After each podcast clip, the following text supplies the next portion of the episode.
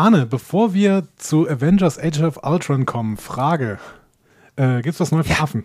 Heute Nacht. Heute Nacht gab es Affen und die waren sehr nah. So. Die Sehr haben nah an deinem Bett oder sehr nah an deinem Haus? anscheinend wirklich auf, an, auf dem Baum neben dem Haus. So. Da waren Schlaft anscheinend drei Fenster? Affen. Da, nein, das ist, ähm, ich würde mal sagen, es macht keinen Unterschied, ob du das Fenster auf oder zu hast. Okay. So von der Schallwärmedämmung her. Es ist Okay. halt Es nicht ist- so gebaut, als würde es. Es ist Einfachverglasung. Es ist Einfachverglasung. minus Einfachverglasung. Minus eins. Das ist Minus weniger eins. als Einfachverglasung. Ja. Ähm, und da war, da war Action. Da war so ab halb vier war da Kampf anscheinend. Da war, glaube ich, Territorialkämpfe in dem Baum neben unserem Haus, was noch nie der Fall war, was aber laut war. Was dazu geführt hat, dass aber auch der Nachwuchs auch wach wurde. Und dann ist natürlich schlecht, ne? Wenn dann der Nachwuchs wach wird zu einer Zeit, wo er nicht wach werden sollte, oh, jetzt ist schlecht. Ich habe langsam das Gefühl, Das dass, dass dein Haus verflucht ist. Hast du vielleicht ein Haus gekauft, was auf einem alten Indianerfriedhof gebaut worden ist oder Elefantenfriedhof? Sagen wir eher Elefantenfriedhof, glaube ich, in Kenia als Indianer. Nee, das ist einfach Natur. Pure Natur. Das ist Ähm, einfach pure die, Natur. die zweite Sache, die ich gerne noch vor diesem Podcast mit dir klären möchte. Du trinkst gerade Oettinger, habe ich das richtig gesehen? Also, ähm, es gibt es gibt Bier in Kenia, ja, Mhm. es gibt Bier. Es gibt auch viele verschiedene Biersorten. Elephant Beer. Aber manch, manchmal, ja, manchmal ist es auch schön, wenn es dann wieder ein deutsches Bier nach Kenia schafft, einfach Bier nach deutschem Reinheitsgebot zu trinken. Mhm. Und es war halt jetzt gerade wieder Oettinger da. Oettinger Weißbier.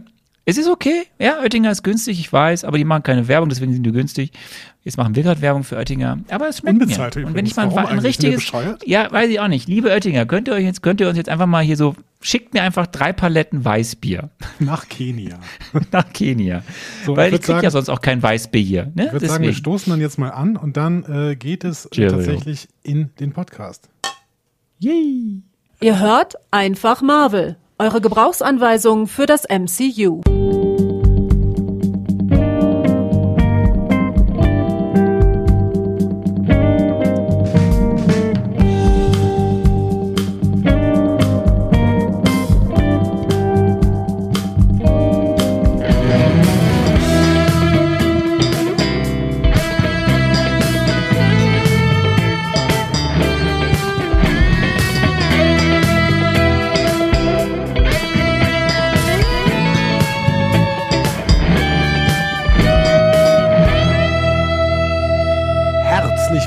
Willkommen zu Einfach Marvel, eurer Gebrauchsanweisung für das Marvel Cinematic Universe.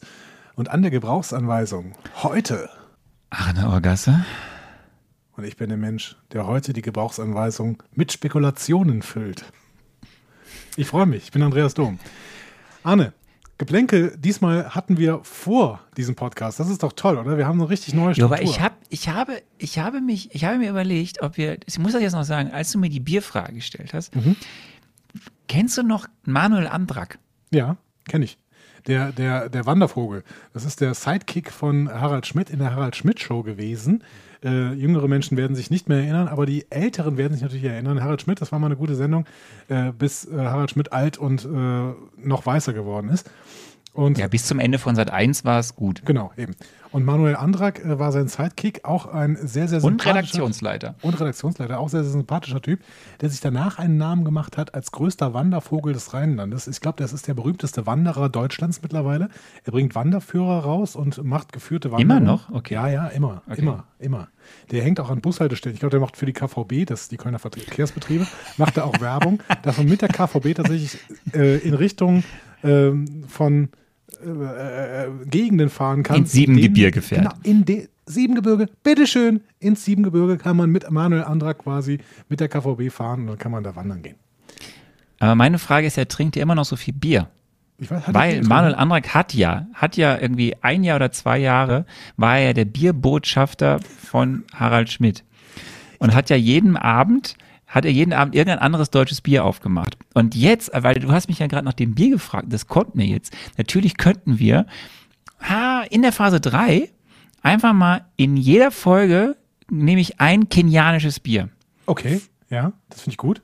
Und dann bin ich der kenianische Bierbotschafter. Und dann können wir noch irgendein Rätsel irgendwann machen. Und wenn ein Hörer oder eine Hörerin was gewinnt, bringe ich diesem Hörer oder dieser Hörerin ein kenianisches Bier aus Kenia mit, wenn ich denn das nächste Mal nach Deutschland komme. Das finde ich wirklich gut. Können wir auch so Werbeträger bekommen irgendwie?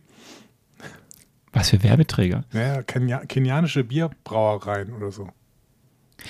Ja, das ist, das Problem ist ja, das krieg ich dann alles. Aber das kommt halt nie in Deutschland an. Das ist mir völlig egal. Hauptsache, du hast was davon. Ich bin ein sehr altruistischer Typ. Aber mir ist gerade aufgefallen, ist Manuel Andrak vielleicht das beste Werbetestimonial, was es gibt? Ein Jedermann quasi. Ich meine, der hat für Bierwerbung gemacht. Ich glaube, der war bestimmt mal Brillenträger des Jahres. Ja, aber den ähm, kennt doch heute keiner mehr. Also ich hätte jetzt nicht gewusst, dass der immer noch Wandersachen macht. Ja, weil du nicht in Köln wohnst. In Köln ist, hängt er an jeder Bushaltestelle. Mit Manuel Andrak okay. und der KVB ins Siebengebirge und los geht's. Ich glaube, es ist der perfekte, Wissen eigentlich, das perfekte Testimonial. Bis, es können bis, auch Menschen, die in Berlin wohnen, was mit dem Siebengebirge anfangen. Ne? Das ist dieses, das ist eine Art Gebirge. das ist, das sind Hügel rund um, nee, nicht rund um Köln, an der Seite, am, am Rhein. Irgendwo. An der Seite von Köln. Zwischen Köln, an der Seite von Köln, zwischen Köln und Bonn. Nee, hinter Bonn noch, ne?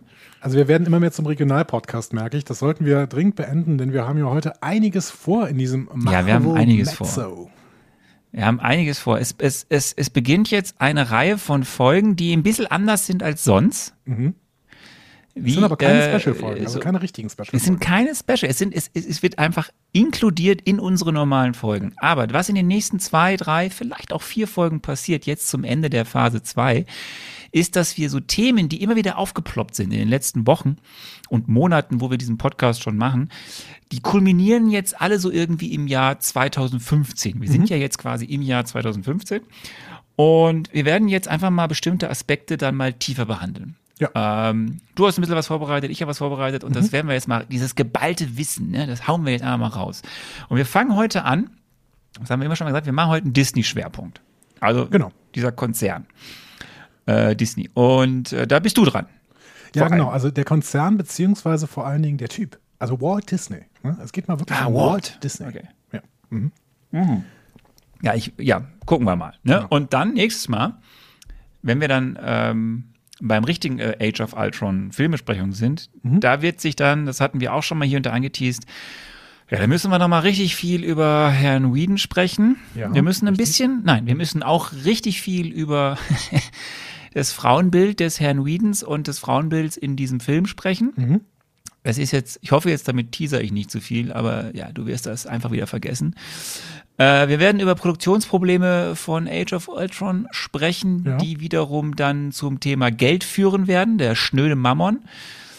Ähm, also eine Menge, eine Menge Holz neben der eigentlichen Filmbesprechung haben wir nächstes Mal. Ähm, Im besten Fall finden wir auch noch, da sind wir ja schon die ganze Zeit dran, wir haben versprochen, wir suchen Gästinnen. Das gibt Menschen, die würden sogar zu uns in den Podcast kommen. Das Ding mit der Zeit ist nach wie vor ein Problem. Ja, wir sind, wir sind halt sehr, sehr eingeschränkt in unserer Aufnahmezeit. Das ist wirklich ein Problem. Wir bleiben dran. Wir, wir gucken, wir versprechen euch, äh, dass wir uns das Beste, also dass wir alles geben, aber wir können nicht versprechen, dass es klappt.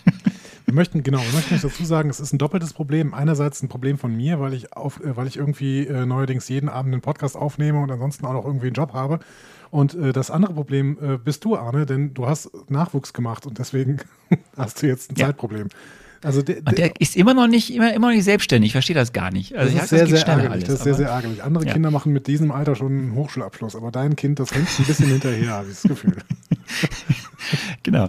So, aber das ist das nächste Mal. Da gehen wir also ganz viele Themen, die man schön besprechen kann rund um äh, Age of Ultron. Und dann die Folge darauf, wenn wir dann uns dem Marvel Mezzo Ant-Man nähern oder dann eben da drin sind und der, dem Kinofilm Ant-Man nähern, ähm, und zwar den zweiten Film aus dem Jahr 2015, Dort werden wir dann äh, diese ganz große Geschichte rund um, auch der Name, der häufiger schon gefallen ist, Herr Perlmutter. Perlmutter. Ähm, Perlmutter äh, anschauen und äh, ja, der, ich würde mal sagen, den Start seiner Entmachtung und ja, was ist das eigentlich für ein Typ? Was war da so für Probleme zwischen uns- Herrn uns und Herrn kurzer, Perlmutter? kurzen so. Teaser. Was macht Herr Perlmutter heute? Herr Perlmutter heute ist, glaube ich, in Rente. Okay, das ist, äh, ein schöner Teaser, denn äh, wir müssen dann nur noch herausfinden, wie es dazu gekommen ist. Tatsächlich. Ja, aber heute äh, äh, machen wir, äh, fangen wir mal klein an. Äh, wir fangen mal mit dem Feedback, dann gibt's einen Deep Dive zu Herrn Walt Disney, ein bisschen zum Disney-Konzern. Und dann geht's richtig los mit dem Marvel Mezzo zu Age of Ultron. Mhm, genau. Ähm, vielleicht fangen wir tatsächlich mit dem Feedback an. Das fand ich ganz, ganz schön, wie das denn abgegangen ist nach unserer Folge zu ähm, Guardians of the Galaxy. Die meisten von euch haben nämlich tatsächlich diesem Film eine 1 bis 2 gegeben in unseren äh, Kommentaren. Die einzige, die das nicht gemacht hat, ähm, war äh, Anna. Äh, und die hatte irgendwie, was hat sie gesagt? Das ist irgendwie eine 3 plus oder sowas. Ne? Und daraufhin meinte Volker, ja, das ist schön, deine Meinung wurde gezählt, aber deine Note da lässt natürlich nicht mit reinlaufen, weil alles unter einer 2 für Guardians of the Galaxy ist falsch. So. Ich finde es gut, dass Volker da auch mittlerweile ganz klare Maßstäbe setzt. So muss es laufen. Ne? Ja, Ähm, sehr schön. Und das ist auf jeden Fall gut, gut, sehr, sehr gut gelaufen. So. Ähm, ja, Volker hat äh, außerdem noch sehr, sehr viel darüber erzählt, wie er denn den Film fand. Ähm, unter anderem hat das auch Tobi gemacht. Äh, vielen Dank dafür. Viele Leute waren so äh, ein bisschen meiner Meinung, dass äh, der Antagonist tatsächlich nicht der Beste war. Hm? Der gute Herr Ronan. Ich, ich freue mich ja schon, wenn wir bei der, beim Recap nach Phase 2 mal allgemein nochmal über die Bösewichte an sich sprechen. Ja. Ja, aber wir hatten ja zum Beispiel, also in Cap 2 hatten wir zum Beispiel einen relativ guten Bösewicht. Ja, aber wenn wir mal auf die Phase 1 und Phase 2 gucken und dann mal reka rekapitulieren, äh, wie denn die Villen, also nicht die Villen, sondern die, die, die Bösewichte so, so sind, dann werden wir wahrscheinlich ein Muster erkennen. Ja. Ähm, okay. Lass das auf jeden Fall gleich tun. So. Okay, ist vorbei? Feedback ist durch? War es schon? Ja, für heute, für heute, für heute, weil wir ja so einen riesen Plan haben. Das ist, das ist immer so unser Problem. Äh, das stimmt, das stimmt. Also, danke für das ganze Feedback. Heute mal nur ganz kurz über alle Plattformen. Ähm, jetzt bist du dran. Jetzt kommen wir zu, erstmal zu Walt Disney, wenn ich das richtig verstanden Ex habe. Exaktamente. Wir wollen ein bisschen über Walt Disney sprechen. Ähm, was ist denn deine erste Assoziation, wenn du irgendwie an Walt Disney denkst? Ich habe ich hab wenig Assoziation, wenn ich an, an Walt Disney, äh, die, diese Person denke. Ich habe eine Menge Assoziation, wenn ich an den Konzern, also den Disney-Konzern denke. Aber die Person, ich, ich, ich habe mal irgendwann eine Doku gesehen über den, der war ja nicht der sympathischste. Dazu später mehr. Aber ich habe sonst wenig, also ich, ich glaube schon, dass der ein Visionär war. Ja. Ähm, Ich hätte jetzt erwartet, dass das Aber- Erste, was du sagst, die erste Assoziation, die du mit Walt Disney hast, äh, ist Mickey Mouse zum Beispiel. ach so, ja gut. Ja, Zeichentrickfilm, Mickey Mouse, Donald Duck, Mhm. Ja. Alice im Wunderland. Ja, sehr, sehr schön. Alice im Wunderland ist auch sehr, sehr früh tatsächlich von Disney äh, verarbeitet worden. Ähm, ich fange wirklich historisch an. Ich möchte mal gerne ein bisschen was über Walt Disney erzählen und dann kann man so ein bisschen einen historischen Aufriss machen. Und ich glaube, man kann ganz viel an diesem historischen Aufriss schon ableiten, was später auch für diesen Disney-Konzern selber irgendwie ähm, stilprägend wurde. So. Wir beginnen da tatsächlich in einer dunklen Winternacht im Jahre 1901. 5. ist Dezember. Walter Elias, Elias Disney wird geboren. Ähm, Walter Elias Disney, tatsächlich äh, gibt es eine berühmte Figur eines Films, der zumindest mittelbar aus dem Disney-Konzern stammt. Ähm, diese Figur trägt seinen Namen. Das ist ein erstes Quiz für dich. Wer könnte das sein? Ich habe die Frage nicht verstanden. Okay. Es geht schon los. Das ist kein Problem, das ist kein Problem. Wir, äh, Redundanz ist ein stilisches Mittel. Wir, ähm, es gibt eine berühmte Figur eines Films, der zumindest mittelbar aus dem Disney-Konzern stammt. Und diese Figur trägt den Namen von Walter Elias Disney. Welche Figur ist das? Du kennst diese Figur. Naja, wenn doch die Figur den Namen von Walter Elias Disney trägt, dann ist es doch wahrscheinlich Walter Elias Disney. Ich verstehe die Ja, es Frage ist, nicht. Ja, es ist so ein bisschen, bisschen äh, verschwurbelt. Also die Figur heißt nicht Walter Elias Disney, aber sie ist nach diesem Mann benannt. Na, na, na, na, na. Es ist ein Film aus Ich den weiß nicht. 2000er Jahren. Na, Ich kenne einen Film Ja. aus den 2000er Jahren, wo es um. Ich, ich kenne einen Film, der heißt irgendwie Trumbo. Ja, das, genau, aber das hat mit Disney gar nichts zu tun. Im Gegenteil, da können wir nachher nochmal drauf äh, eingehen. Es ist ein Pixar-Film. Okay. Die Hauptfigur eines Pixar-Films. Gleich fällt es dir wie Schuppen von den Augen. Von, der, von Toy Story oder was? Nee, es ist ein. Jetzt, letz, Ach, hier, äh, hier ab, ab in the air. Nee, auch nicht. Ab. Es ist ein Pixar Science-Fiction-Film. Wally. Ratter. Aber was hat der mit Disney zu tun? Wall-E. Walter Ach, Elias. Walt. Ah, oh Gott. Ja. Ja, okay. genau. Also Wally ist Ja, nach Walter Elias Disney benannt. Tatsächlich äh, eine schöne kleine Reminiszenz an diesen Mann. Und wir müssen jetzt gleich uns mal versuchen, ein bisschen die, äh, ein, ein Urteil zu bilden, ob er das verdient hat. Okay. Walter Elias Disney Kommt jetzt Werbung? Jetzt, jetzt kommt Werbung. Also das erste Geld, äh, was Walter Elias Disney ähm, mit dem verdient hat, was ihn später berühmt machen würde, hat er es im Ersten Weltkrieg verdient. Da hat, er hat sich nämlich freiwillig für den Ersten Weltkrieg gemeldet, war dann Fahrer in Frankreich und nebenher verdiente er da so ein bisschen dazu durch selbst angefertigte Zeitungen, äh, Zeichnungen und bemalte Jacken. Er hatte vorher schon so ein bisschen äh, Kunst studiert, beziehungsweise war auf so ein paar Kunstschulen. Und als er dann 1919 aus Frankreich zurückkehrte, war er fest entschlossen, Zeichenkünstler zu werden. Ließ sich dann in Kansas City nieder, arbeitete als Zeichner für verschiedene Zeitungen, für verschiedene Studios, also Zeichenstudios. Und da lernte er dann auch äh, einen Mann namens Up Iworks kennen. So. Dieser Mann ist sehr, sehr wichtig geworden. Sowohl für den Disney-Konzern als auch für Walter Elias Disney selbst. Up Iworks ähm, war nämlich der Mensch, mit dem er Anfang 1920 sein eigenes Zeichenstudio gründete. Cut. So, die größte Erfindung von Walt Disney wird grundsätzlich genannt Mickey Mouse. Ne? So. Ja. Ja. Lustige Taschenbücher, ne? Mit Mickey Mouse. Ja, lustige Donald. Taschenbücher kamen, kamen wesentlich später, aber Mickey Mouse war so. ne? Ja, aber ja. Genau. Mickey Mouse war auf jeden Fall die stilbildende Figur und bis heute wird ja quasi gesagt, das ist der Mauskonzern und sowas. Und Disney hat auch ganz oft diese Ohren irgendwie im Logo und so. Ne? Ähm, Mickey Mouse selber ist eigentlich eine Erfindung von Up Iworks.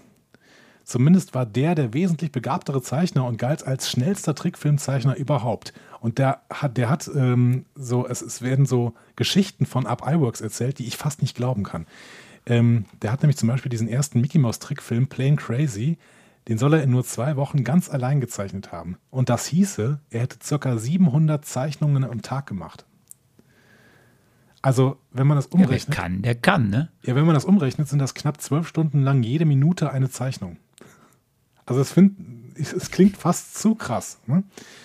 Aber es war natürlich in diesem Moment auch noch keine Farbzeichnung. Warum auch? Die konnte man ja überhaupt nicht darstellen mit den äh, damaligen Mitteln, sondern es waren eben so Bleistiftzeichnungen, ne, die man dann gemacht hat. Aber ich finde es schon sehr, sehr beeindruckend, was Up Iworks da machen konnte. So. Zurück zu Walt Disney. Ähm, mit ein paar Rückschlägen im Gepäck, und Disney musste sich da immer wieder Geld von seinem älteren Bruder Roy leihen, gründet der in LA quasi inoffiziell später die Walt Disney Company, in dem äh, Disney einen großen Vorvertrag über Alice in Cartoonland Filme abschloss. Du hast eben gesagt, Alice in Wonderland, ne? Ähm, das war ein ganz großer Disney. Das war, glaube ich, der erste Film, oder? es Also war, das ist eines der wenigen Dinge, die ich weiß. war ein sehr, sehr früher Realfilm auf jeden Fall. Ne? Aber seinen ersten großen Vertrag hat Disney tatsächlich über Alice in Cartoonland Filme äh, abgeschlossen. Und die waren ein absoluter Renner. Up iWorks ist dann relativ auch äh, relativ bald auch eben von Kansas City nach LA gezogen, war dann auch noch am Start. Ähm, und ab 1926 stellte Disney das Zeichnen komplett ein und überließ es Up iWorks vollständig. Hm? Also ab 1926 war Disney nicht mehr als Zeichner aktiv. Ist auch was, was man Aber halt Chef. Genau, er war Chef, genau, und er war so ein Marketing-Genie. Aber das ist was, was man mit Disney überhaupt nicht verbindet, dass er ab 1926 quasi nicht mehr selbst gezeichnet hat. Hm? Er hätte ja immer gesagt, ja, das war so der Zeichner und der hat dann immer so vielleicht die Figuren auch mitentworfen. Das hat er auch gemacht. Ne? Der brachte noch Ideen ein. Ähm, die eigentliche kreative Konzeption aber, die hat immer Up Iworks gemacht. Und er schuf damit auch Figuren wie zum Beispiel Minnie Maus oder Kater Carlo. Und äh, die Ducks wurden dann später wahrscheinlich von Karl Barks äh, entwickelt, der 1935 bei Disney anfing, zumindest weiterentwickelt. Erstmalig gezeichnet hat tendenziell Donald Duck auch ab iWorks 34 in dem Kurzfilm Die kluge kleine Henne im Rahmen dieser berühmten Reihe Silly Symphonies. Hast du vielleicht auch schon mal gehört? Silly Symphonies. Gibt es auch mal jemand andere Mitarbeiter und Mitarbeiterinnen neben ab iWorks oder Ja, ja, ist, gab- das nur die beiden? Nee, Es gab ganz, ganz viele. Also die beide haben tatsächlich zu zweit angefangen, aber es gab dann natürlich, sobald äh, die nach LA gezogen sind, gab es dann wirklich sehr, sehr viele Leute, die für Disney gearbeitet haben. Ähm, das geht jetzt nämlich auch weiter. Walt Disney war vor allen Dingen Marketing, Mastermind und Innovator. Ne? Diese Walt Disney Studios wurden immer bekannter und äh, Disney selber hatte immer neu, neue Ideen für Techniken, die er dann mit I iWorks ausprobierte. Also in Silly Symphonies zum Beispiel brachte er Musik und Ton zu bestimmten Animationstechniken zusammen. So. Das war damals auch noch sehr, sehr bahnbrechend. Ähm, 1932 hat er den ersten Technicolor-Film ähm, gemacht und hat damit seinen, einen seiner ersten Oscars gewonnen. Was glaubst Ja, du, wie viele Oscars hat er ungefähr gewonnen? Was wird das? Wird's, jetzt Disney? Mhm, Disney. Disney. 15. Es waren 26. Ah, Bei 37 weiteren Nominierungen äh, gilt bis heute als der Filmschaffende, der die meisten Oscars gewonnen hat. Ähm, und 1935 brachte er tatsächlich mit Schneewittchen und die sieben Zwerge den ersten abendfüllenden Zeichentrickfilm in die Kinos. Überhaupt. Der hat zu dieser Zeit 1,75 Millionen äh, Dollar gekostet. Das ist eine ungeheuerliche Zahl für diese Zeit. Spielte aber dann 8,5 Millionen ein und das war bis dahin der erfolgreichste Film überhaupt. Das wiederum finde ich die sind sie, aber ich äh, Teaser, die sind sich treu geblieben, die erfolgreichsten Filme aller Zeiten zu haben. Eben. Da, und das finde ich so spannend. Ne? Also im Endeffekt, die haben äh, 1935 mit Schneewittchen einen absoluten Rekord aufgestellt. So. Schnitt, wir gehen quasi 80 Jahre in die Zukunft und dann stellen sie wieder so einen riesigen Rekord auf. Hm? Oder sagen wir Ja, 85. ständig, also ständig neue. Ständig, ja. ständig, genau. Von diesen 8,5 Millionen hat Disney dann ein neues Studio in Burbank gebaut mit nunmehr 1500 MitarbeiterInnen. Ne? Also so viel zu deiner Frage, ob Up iWorks und Disney das eigentlich alles alleine gemacht haben. Ich bin, Disneys Plan, zwei Langfilme jedes Jahr, jedes Mal sollte der Erfolg des ersten Films getoppt werden. Na, kommt uns das bekannt vor? ja, ja, ja, ja. es bleibt, es bleibt äh, Ja, es, Unternehmensphilosophie. Das ist spannend, ne? Ähm, Pinocchio 1940 war, dieser erst, war der erste Film von denen, die sie dann eben zweimal im Jahr produzieren wollten. Aber sofort mit Pinocchio 1940 gab es ein Problem. Denn durch den Zweiten Weltkrieg brach der europäische Markt völlig ein. Ne? Und finanziell war Pinocchio dementsprechend auch ein totaler Flop, genau wie Fantasia kurz danach. Das war der zweite. Ah, Fantasia, ja. Ja, erinnerst du dich hier mit kenn dem. Zauberlehrling ist, und so ne? Das ist das mit den, genau, mit den, mit den Besen und so, ja, ja. Genau. Ein, ein unfassbar beeindruckender Trickfilm. Disney hatte sich damit dann schon wieder extrem verschuldet hm, und war kurz vor der Pleite. Mit viel weniger Mitteln musste man danach äh, Dumbo und Bambi produzieren. Und beide wurden nicht annähernd so erfolgreich wie Schneewittchen. Auch wenn wir heute Dumbo und Bambi sagen, ja, absolute Klassiker, ne, äh, Welthits oder sowas. Damals waren sie nicht annähernd so erfolgreich wie der erste. Ich musste bei Bambi schon weinen. Ja, natürlich. Als Mama gestorben ist. Ja. Spoiler. Von einem Film, der 1941 rausgekommen ist. Oh mein Gott, Spoiler Alert! So, ähm, aber hier fängt noch eine besonders spannende Anekdote über Disney an. Denn, wie gesagt, dem Disney-Studio ging es schlecht. Und damit hatte man einen gewissen Druck. Wie ist man mit diesem Druck umgegangen? Disney hielt sich Ich glaub, mit jetzt wird's Propa böse, oder? ja, so ein bisschen. Disney hielt sich nämlich mit Propagandaarbeiten und Auftragsarbeiten für das State Department über Wasser. So. Propagandaarbeiten, zum Beispiel irgendwelche Propagandafilme für die, für die Armee. Ähm, Gerade Donald Duck-Filme sind da sehr, sehr häufig für benutzt worden, um irgendwie ähm, anti-deutsche Propaganda zu machen. Aus der heutigen Perspektive wirkt das alles natürlich gut, ne? Antideutsche Propaganda in den Kriegs, in Kriegszeiten. Ähm, aber man muss natürlich gucken, wem man sich da teilweise Gewisse. Parteien in Deutschland würden das jetzt nicht unterschreiben. Ja, genau. ähm, und man hat dann eben auch, äh, Disney hat auch für State Department gearbeitet, der ist teilweise nach Südamerika gefahren, um da irgendwie dann auch Propaganda quasi selber zu machen. Ähm, nach Kriegs Kriegsende war das Studio trotzdem mit 4 Millionen Dollar verschuldet. Auch das zu dieser Zeit eine unglaubliche Summe. Eine große Summe, ja. Ja, genau. Ähm, und dementsprechend ist man aus dieser Abhängigkeit zur Politik ähm, nicht unbedingt losgekommen. Die Verbindungen zur Politik hielten Disney auch nach dem Krieg über Wasser. Anfang der 50er Jahre ist dann aber was passiert, was Disney sehr, sehr gut getan hat. Das Fernsehen wurde nämlich immer wichtiger und Disney äh, erschloss sich da quasi einen neuen Markt mit Deals zum Beispiel mit ABC Paramount, die es ja quasi heute auch noch gibt in anderer Form.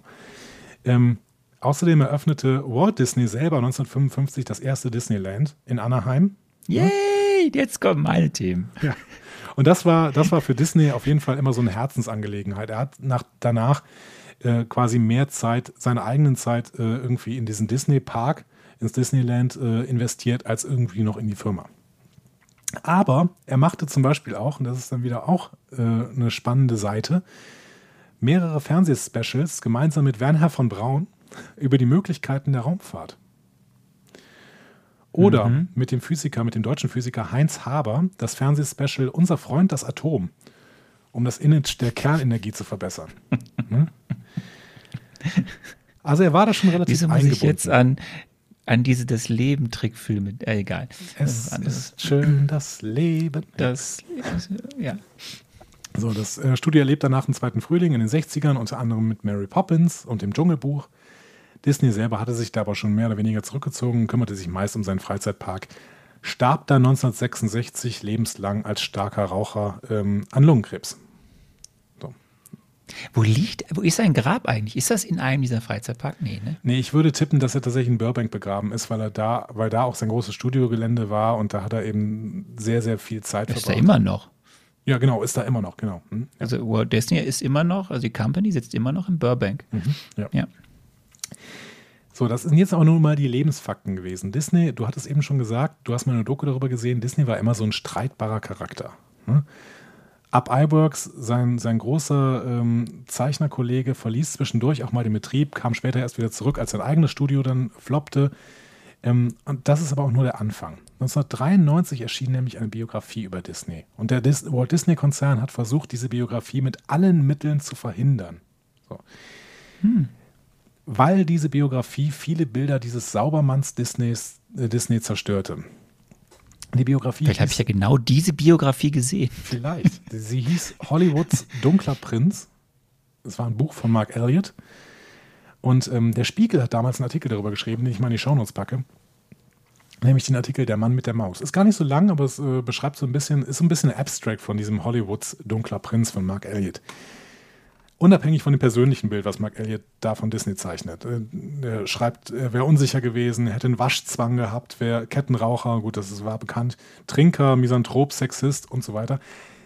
Ähm, das lässt sich nicht so hundertprozentig nachprüfen und vielleicht ist es auch egal erstmal, was er persönlich für ein Typ war. Ne? Wir gehen aber vielleicht da mal auf seine politischen Verstrickungen ein. Am spannendsten ist darin Disneys Verhältnis zu Gewerkschaften. So. Vielleicht auch, indem wir das mal irgendwann beleuchten werden, wie Disneys Verhältnis zu Gewerkschaften sich denn zu Walt, zu, zum Disney-Konzern im Verhältnis zu den SchauspielerInnen, die da jetzt eventuell gerade Klage einreichen gegen den Disney-Konzern beziehungsweise gegen Marvel, wie sich das so ein bisschen verhält, ne, dieses Verhältnis. Disney war glühender Patriot und Antikommunist. Und ähm, dem Antikommunisten hat es natürlich überhaupt nicht gefallen, als die Trickfilme anfingen, sich zu organisieren und 1941 seinen ähm, Betrieb bestreikten. 1941, als gerade Pinocchio gefloppt war und es Disney sowieso nicht gut ging. So. Laut Elliott fällt in diese Zeit Disneys Rekrutierung durch das FBI. So, Zitat Wie, das, Spiegelartikel. wie, wie, wie, Ja. das, wie das, das die Also, Also Zitat- er wurde vom FBI rekrutiert. Exakt, genau. Zitat Spiegelartikel, der Mann vom Film verpflichtet sich, das FBI über alle politisch verdächtigen Vorgänge im Showbusiness zu unterrichten, insbesondere über gewerkschaftliche Aktivitäten und liberal oder sozialistisch denkende Personen. So. Das klingt jetzt aus unserer Das, das, Perspektive so, Moment, das war doch Trumbo. Exakt, es war Trumbo. jetzt an den Film Trumbo denken. Exakt, genau, aber darum ging es ja. Bis an sein Lebensende ist Disney als Spezialagent des FBI aktiv. Zumindest laut der Biografie von Mark Elliott. Und der ähm, zeigt auch einige Quellen auf, die man heute auch nachprüfen kann. Es gibt FBI-Protokolle, die veröffentlicht worden sind, in denen ganz klar äh, deutlich wird, dass Disney für das FBI gearbeitet hat. Ähm, einer seiner besten Mitarbeiter etwa, der hatte sich als Streikführer vorgetan, belastet Disney vor dem berüchtigten Ausschuss für unamerikanische Umtriebe mit dem Hinweis, er habe keine Religion und obendrein in seiner Jugend in Moskau studiert. Und dieser Typ ähm, steht dann 15 Jahre lang auf der schwarzen Liste des FBIs und verliert als Kommunist abgestempelt immer wieder seinen Job. Überall. Und das passiert häufiger. Und jetzt kommen wir zu Trumbo. Disney steht damit nämlich Ah, in okay. direkter Opposition zu diesen Hollywood 10. Ne, die Hollywood 10 um Dalton Trumbo. Ähm, wie gesagt, es gibt einen großartigen Film davon, 2015 mit Brian Cranston als, Walton, äh, als Ja, den Dalton Trumbo. ich. Ja. Diese Hollywood 10 waren zehn Filmschaffende, die hatten sich geweigert vor diesem Ausschuss für unamerikanische Umtriebe, ne, McCarthy-Ära. Äh, in Am Amerika gab es quasi eine Hexenjagd auf Kommunisten, kann man nicht anders sagen. Ähm, und diese Hollywood 10 waren zehn Filmschaffende, die sich geweigert hatten, Fragen zu beantworten. Und deswegen wurden die 1948 alle zu Haftstrafen verurteilt. So. Also, wir haben auf der einen Seite die Hollywood 10, die sich gegen diese äh, Kommunisten-Hexenjagd in den USA gestellt hat, haben, weil dann natürlich nicht nur, äh, keine Ahnung, radikale Kommunisten drunter gefallen sind, sondern zum Beispiel auch Leute, die sich in Gewerkschaften organisieren wollten, was ja grundsätzlich das große Problem sein sollte. Hoffentlich. Ne? Und auf der anderen Seite Leute wie Disney, die als große Republikaner, Disney hat noch versucht, äh, seinen besten Freund Ronald Reagan zum ähm, Gouverneur von ähm, Kalifornien zu machen, kurz vor seinem Tod. Der hat selber versucht, ab und zu mal für politische Ämter bei den Republikanern zu, ähm, äh, zu kandidieren. Das, das ist quasi auch ein Stück weit sein, Verde- sein Vermächtnis. Ein politisches Vermächtnis, was ganz klar gegen jegliche ähm, ja, auch Lohngerechtigkeit zwischen Arbeitnehmern und Arbeitgebern geht. So. In diesem Horizont Okay. hat sich die gesamte Walt Disney Company entwickelt. Und ich finde, das ist total wichtig, dass wir mal wirklich sehen, wer war Walt Disney, wofür stand Walt Disney und dementsprechend auch, wofür steht denn die Walt Disney Company? Denn sie trägt seinen Namen und dementsprechend kann sie sich nicht ganz von ihren äh, Wurzeln losmachen und will sie ja auch gar nicht. Das Walt Disney Logo ist die Unterschrift von Walt Disney. so.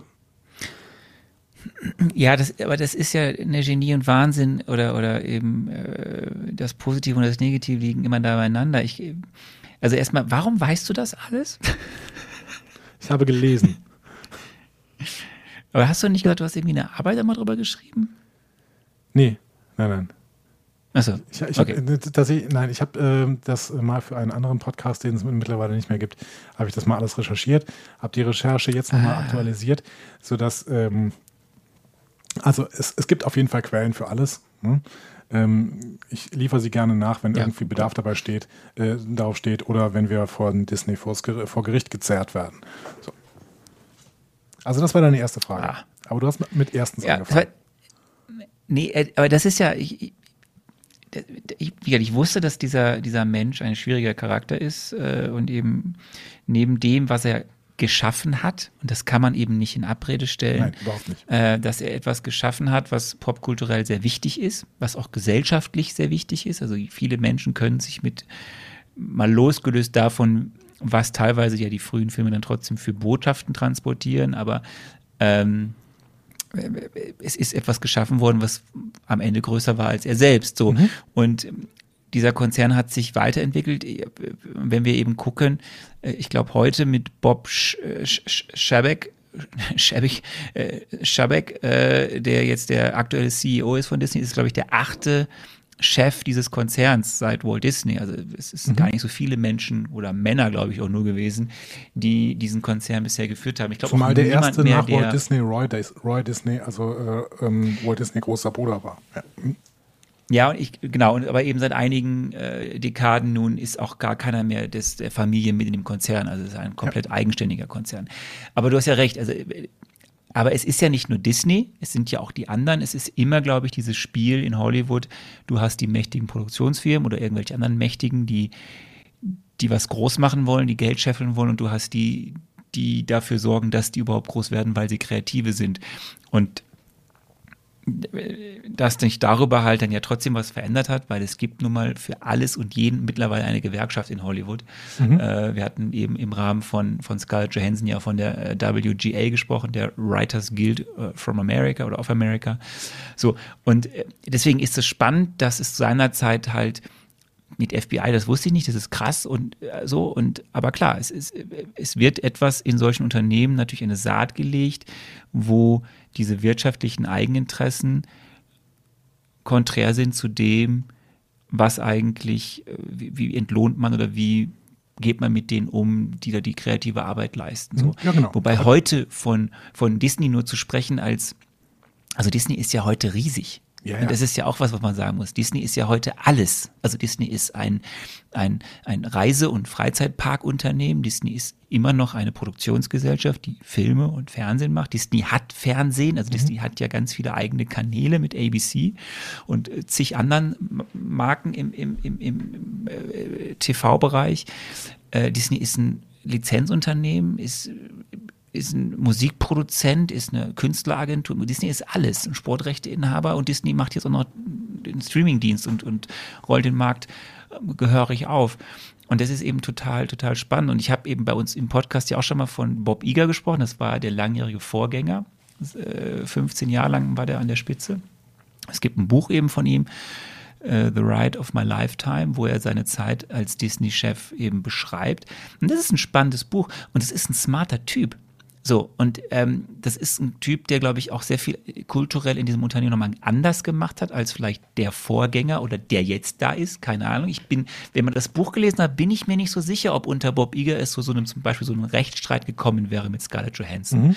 Denn Bob, wir werden Bob Iger noch einige Male hören, denn das ist wieder eine Geschichte, die wir mal die nächsten Male ja auf, aufergreifen. So, er hat dafür gesorgt, dass zum Beispiel ein, ein Mensch wie Kevin Feige, der für gewisse Dinge stehen wollte, mit Marvel Studios mhm. mehr Macht bekommen hat und dafür ein anderer Mensch, der mal so ähnlich kontrovers ist wie Disney selbst, also der Herr Perlmutter, entmachtet wird. So. Und ähm, Iga schreibt in seinem Buch halt sehr, sehr plakativ und spannend, wie man eben sch schwierige Persönlichkeiten oder wie man in so einem Unternehmen, wo ja trotzdem sehr viele eigene Strömungen sind, wenn du ein CEO von einem Unternehmen bist, du bist zwar im Endeffekt der Chef, aber es gibt ja unter dir noch zig hunderte andere wichtige Menschen, ja, die, absolut. wenn sie, die, die du gar nicht mal so eng an die Leine nehmen kannst. Also so. Und wenn du das nicht auf eine kluge Art und Weise machst, die unter deine Fittiche kriegen oder die auf irgendeinem Weg dahin zu bringen, wo sie hin sollen oder andere Dinge machen sollen oder eben entmachen sollen, das ist ein schwieriges Unterfangen. Und ähm, damit es nicht zu lang wird, ich glaube, wir werden immer noch mal mehr über Disney mhm. sprechen, auch in den nächsten Wochen äh, und Monaten, wie, wie, das Unternehmen jetzt heute zu dem geworden ist, was es ist. Denn es ist ja ein riesiges, riesiges Unternehmen und sie haben geschafft, jetzt mit Disney Plus relativ schnell und durch eine kluge Strategie ähm, ja sehr nah an Netflix und Amazon schon ranzukommen. Und ja, die gibt ja. es erst seit zwei Jahren als, als Streaming-Anbieter. Und deswegen, also wird noch eine Menge, Menge zu besprechen sein, wenn wir über diesen Konzern reden.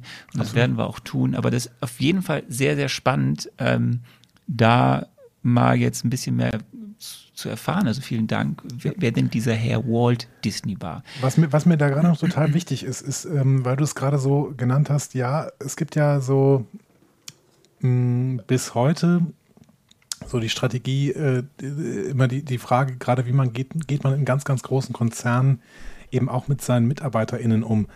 Und mir ist das total wichtig zu sagen, es ist oft in Konzernen so, dass es äh, Schwierigkeiten gibt, also gerade in großen Konzernen irgendwie Schwierigkeiten gibt, dass äh, Gewerkschaften überhaupt nicht aufgebaut werden können oder dass ähm, es da zumindest auch Probleme zwischen Konzernleitung und Gewerkschaftsführern oder so weiter gibt. Das ist aber ja kein Naturgesetz. Ne? Also es muss nicht so sein, auch wenn es häufig so ja. ist. Ja. Und ähm, ob Disney jetzt eine besonders kluge Strategie immer gefahren hat oder ob Disney teilweise auch als Konzern über Leichen gegangen ist oder ob Disney jetzt mit Disney Plus eine unglaublich kluge Strategie fährt oder ob sie einfach ihre unglaubliche Marktmacht beziehungsweise ihre unglaubliche Rechtefülle an der Stelle nutzen, um diesen äh, Markt im Sturm zu erobern Das müssen wir in den nächsten Wochen nochmal klären. Und ich möchte jetzt gar nicht, dass das so klingt, als hätte ich mir da schon eine komplette Meinung drüber gebildet. Aber ich finde, wir sollten darüber sprechen. Und das wollen wir auch. Also das ist ja der Plan für die nächsten Folgen. Ne? Das ist ja der Plan und das waren ja auch Kommentare die, äh, Kommentare, die ganz am Anfang, als wir den Podcast gestartet haben, auch von einigen Seiten kamen, dass wir uns kritisch mit Disney auseinandersetzen sollen, aber eben aus einer inhaltlichen Perspektive. Es gibt ja immer noch Menschen, die sagen, jetzt machen sie Star Wars kaputt oder jetzt machen sie jenes und dieses. Mhm. Es gibt andere, die sagen, seitdem es das gibt, gibt es endlich mal viel Star Wars Content. Man kann das ja so und so sehen. Und gerade die Sache mit, mit, mit, du hast es angesprochen, mit diesen ganzen Rechten, das ist ja unter der Zeit von Bob Iger gefallen. Der hat ja Disney noch viel größer gemacht, als es eh schon war, weil er auf Einkaufstour gegangen ist. Er hat Pixar gekauft, er hat Marvel gekauft, er hat Star Wars, also Lucasfilm gekauft und am Ende hat er jetzt noch den großen Fox-Deal einge, ähm, eingestielt, äh, wo ja auch ganz viele Rechte äh, zu Disney gefallen sind. Gerade ja auch wichtige Marvel-Rechte, die dann zurückgekommen sind. Äh, und The Walking Dead. Deswegen läuft The Walking Dead jetzt bei Disney Plus. So, und ich glaube halt. Und ich liebe es. Es läuft nie mehr bei Sky.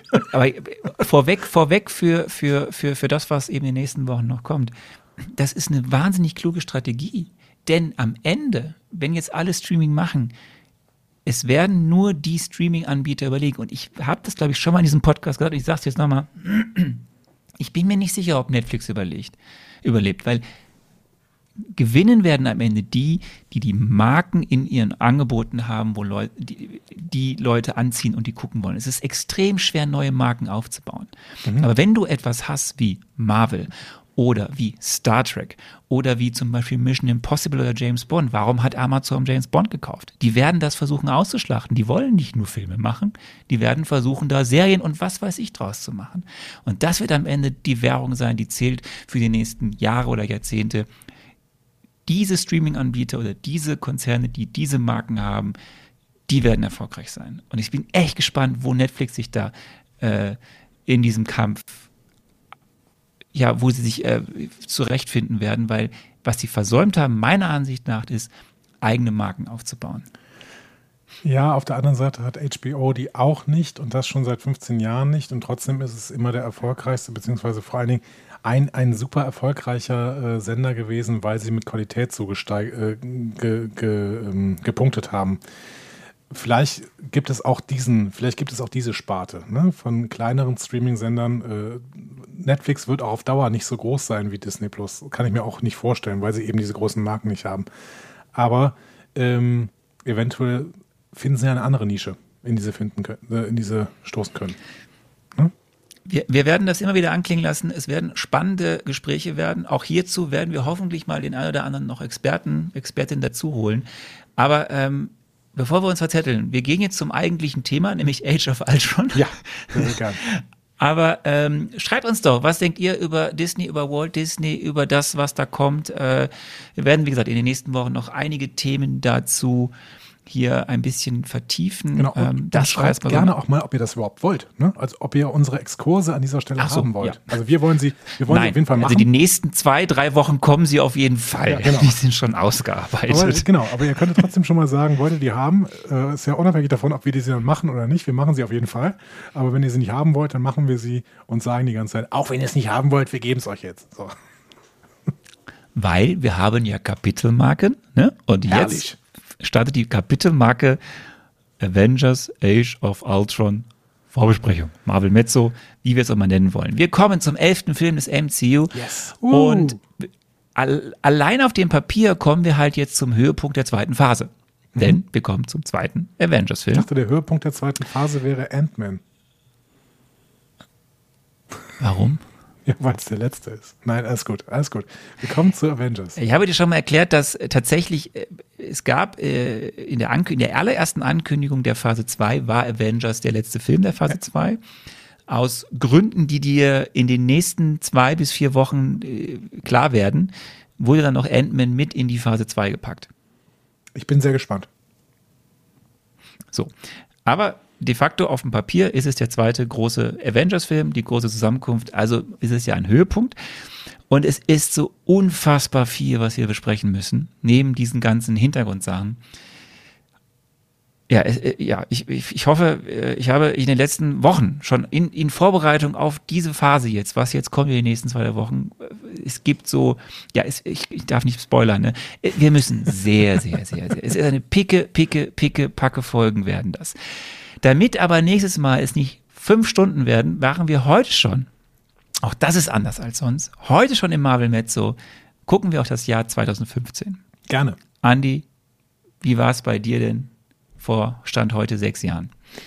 Ähm, gut, muss ich sagen. Ich habe äh, 2015 bin ich an den Ort gezogen, an dem ich jetzt auch wohne. Also äh, nicht nur Weidbröl tatsächlich, sondern tatsächlich auch das Haus, in dem ich jetzt wohne. Ähm, weil sich privat da durchaus schöne Dinge ergeben haben. Und ähm, seit, seit 2015 wohne ich jetzt hier äh, und äh, schaue gerade auf meine Ländereien und freue mich jeden Tag aufs Neue. Und ich kann bestätigen, es sind Ländereien.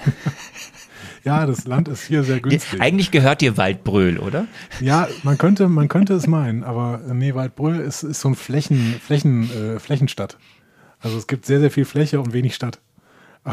Hast du gerade Flächenstaat oder Flächenstadt Stadt, gesagt? Stadt. Ich habe ich hab da schon drauf geachtet, okay. dass ich das gesagt habe. So. Wie war es bei dir 2015? Ähm, es, es war, eigentlich war es ein so ein normales Jahr wie die, wie die letzten auch, dass ich wieder auf der einen Seite viel, viel reisen konnte, mhm. was schön war. Wieder mal eher so in den nordamerikanischen Raum. Ähm, und ich weiß nicht, ob sich Menschen, ich weiß nicht, ob ich das erzähle, kann ich das erzählen? Ich habe ja eine Zeit lang in der, oder immer noch, aber ich habe ja mich ja so durch diese verschiedensten Digitalisierungs-, strategischen Innovations-, Schlag mich tot Sachen im WDR gearbeitet mhm. und verschiedenste Projekte gemacht. Und es gab, es gab 2015 im westdeutschen Fernsehen, also im WDR-Fernsehen, mhm. äh, im westdeutschen, im WDR-Fernsehen gab es eine Kampagne für eine Programmoffensive. Damit hatte ich nicht so viel zu tun. Ich hatte aber mit der Digital mit dem Digitalableger davon zu tun. Okay. Und da, da haben wir, glaube ich, äh, ein halbes Jahr lang Menschen zugemüllt mit dem mit, mit ganz vielen Content unter dem Label Hashtag macht an. Oh. Und ähm, es war erfolgreich. Also zumindest im Digital war es erfolgreich, weil wir sehr viele Menschen zur Interaktion bewegt haben ähm, und so. Und das, das war mein großes Projekt 2015. Und ähm, ich, ich glaube aber auch, dass wir sehr vielen Menschen auf den Keks gegangen sind damit. So. Also kommentiert Und, unter dieser Folge ähm, bitte unter Hashtag Macht an. Also wenn jemand mitbekommen hat, dass es Hashtag Macht an gab, das ist mit auf meinen Mist gewachsen. Vielen Dank Und, dafür. Ähm, bitte, gerne. Ähm, was war 2015 noch? Es war nicht so ein geiles Jahr, muss man sagen. Ähm, war, war, war, war viel Unschönes. War, war das Jahr mit Charlie Hebdo mhm. äh, in Paris. Damit ging es eigentlich so richtig los. Und dann hat es auch in Paris mit Terroranschlägen geendet. Äh, Bataclan, das Fußballländerspiel, diese, diese grauenhafte Terroranschlagsnacht in Paris, das war alles 2015. Ähm, gab schweres Erdbeben in Nepal. Äh, es war der German Wings Absturz mhm. mit dieser Maschine, die da von den Piloten in den Berg gerammt wurde. Nicht schön ich habe das gesehen, weil ich ja jetzt in Kenia wohne. Es war auch, ein, auch Al-Shabaab hat in dem Jahr irgendwie hier ein Massaker in Kenia durchgeführt, in einer Stadt mit 150 Toten. Also oh, es war, war, war, vieles, vieles, was, was, was, was unschön mhm. ist und war. Ja. Ähm, war aber auch der, ich würde jetzt ja gern sagen, war der Start des, des, des Niedergangs der, der FIFA. Also mhm am Ende wissen wir, die FIFA ist noch da. Ja, noch. Aber es war das Jahr, wo angefangen wurde, äh, diese Korruption aufzudecken bei der FIFA und Sepp Blatter auch irgendwie abdanken und in den Knast kam oder irgendwie, auf jeden Fall war der weg. Ähm, Fußfestlader bekommen. Und es war das, war das Jahr. Michel Platini. Na, weiß ich nicht. Ich, genau. das, ich, ja, das wäre ja UEFA. Aber ähm, es war das Jahr, also es war so viele Sachen, die da gestartet sind, die heute uns noch alle beschäftigen. Der VW-Dieselskandal mhm. nahm da seinen ähm, Abgasskandal, nahm da seinen Lauf. Ähm, da war die ähm, äh, da war die Unterhauswahl in, in, in den Vereinten Königreich, äh, also in äh, ne, England und Co., ähm, die am Ende dazu führte, dass es zu dem blöden Brexit-Referendum ein Jahr später gekommen mhm, ist. Ja. Es war der, das war das Jahr mit Wir schaffen das, Merkels Satz zur Flüchtlingskrise. Das mhm. beschäftigt uns auch immer noch heute. Es beschäftigt uns eigentlich auch bei der Wahl wahrscheinlich jetzt, die bald kommt. Ähm, es gab auch schöne Sachen für dich. Überraschenderweise wurde der FC Bayern Meister. Es gibt Kinder, die aufwachsen und äh, in die weiterführende Schule jetzt gehen, die noch keinen anderen Meister kennengelernt haben. Es ist traurig. Es ist traurig und es spricht nicht für die deutsche Bundesliga. Es ist traurig und es spricht tatsächlich vor allen Dingen nicht für Borussia Dortmund. Ja. Äh, Das Kyoto-Protokoll, es gab ein Nachfolge, ich übergehe das einfach. Es gab ein Nachfolgeabkommen für das Kyoto-Protokoll, um es mal was Schönes zu sagen. Ja. So, danach ist Trump ausgestiegen. so, aber gut, das ist ein anderes Thema. Ähm, es war das Jahr mit dem ersten Smart Speaker. Der Amazon Echo kam auf den Markt. Ja. Ich erinnere Vielleicht hört ihr uns ja gerade über den Amazon Echo. Weiß ja Hallo, nicht. Echo. Und, Oder ihr Und, hört uns über, genau. über Alexa. Alexa, spiel hallo, lauter. Ale hey, Alexa. Ja, so, jetzt, ne, jetzt haben wir ganz viele Menschen gegen uns aufgebracht. Hey, Google. Ähm, und ähm, es ist das letzte, es ist das, nee, wie, wie sage ich das? Es ist das Ende von Stefan Raabs TV-Karriere, zumindest on air. Und zumindest bis jetzt. Ich glaube, dass der nicht mehr vor die Kamera tritt. Ich glaube, er, er macht ja schon wieder ganz viel äh, im Hintergrund, aber äh, ich glaube nicht, dass er nochmal vor die Kamera geht. Ja, ich bin gespannt. Kommt darauf an, wie gut äh, seine Produktionssachen laufen. Die laufen gerade nicht so gut. Vielleicht äh, ist, wird auch irgendwann das Geld knapp. Der muss nicht arbeiten. Der hat Anteile an, ich glaube, was ist jetzt, Brainpool ist jetzt Bunny Ja, G. Bunny Jabai, also für, für Menschen, die irgendwie wissen, wie das da in Köln mit den Produktionsfirmen ist. Mhm. Aber ähm, er hat genug Geld, glaube ich. Ich glaube, dass dieser Mensch genug Geld hat. Ja, wahrscheinlich, aber vielleicht. Ähm, ne? Wir werden sehen. Time will tell. So. Kommen wir zur Musik. Da musst du, musst du, da hast du gemacht. Ja, es gab so, es gab ganz große Hits, die auch heute uns noch bewegen, so ein bisschen, ne? Zum Beispiel Hello. ne? Erinnerst du dich? Die Adele? Ja, die Adele. Ja. Aber Ja, der, vor, allem, vor allem erinnert man sich an das tolle äh, äh, Carpool Karaoke mit ähm, ähm, James Corden. James Corden macht immer Carpool Karaoke. War Ad- Adele auch dabei, oder was? Du bist, glaub, du bist, glaube ich, der einzige Mensch auf dem Planeten, der dieses Carpool Karaoke Ich nicht habe gesehen nur hat. das mit Ich glaub, Paul das, ist, McCartney das ist das erfolgreichste Carpool, äh, gut, das ist vielleicht das zweiterfolgreichste Carpool Karaoke hinter Paul McCartney, äh, das mit Adele. Das ist, es ist wirklich sehr lustig äh, und sehr schön. Ich finde James Corden ja sehr, sehr unsympathisch. Aber ich, äh, ich werde es mir mal geben. Aber weißt du eigentlich, der größte Hit war. Minderheitenmeinung. Ja, glaube ich nicht. Der, der größte Hit war zwar Adele mit dem mit meisten Number One, aber welcher, Hello. genau, welcher ähm, Hit sich am meisten so in den Top Ten gehalten hat und deswegen durchschnittlich tatsächlich die wirkliche Nummer eins dieses Jahr war, dieses Jahres war? Ich, Hast du eine Ahnung? ist es The Weekend? Nee, es ist The Weeknd, das glaube ich noch. Nee, nee, nein, nein.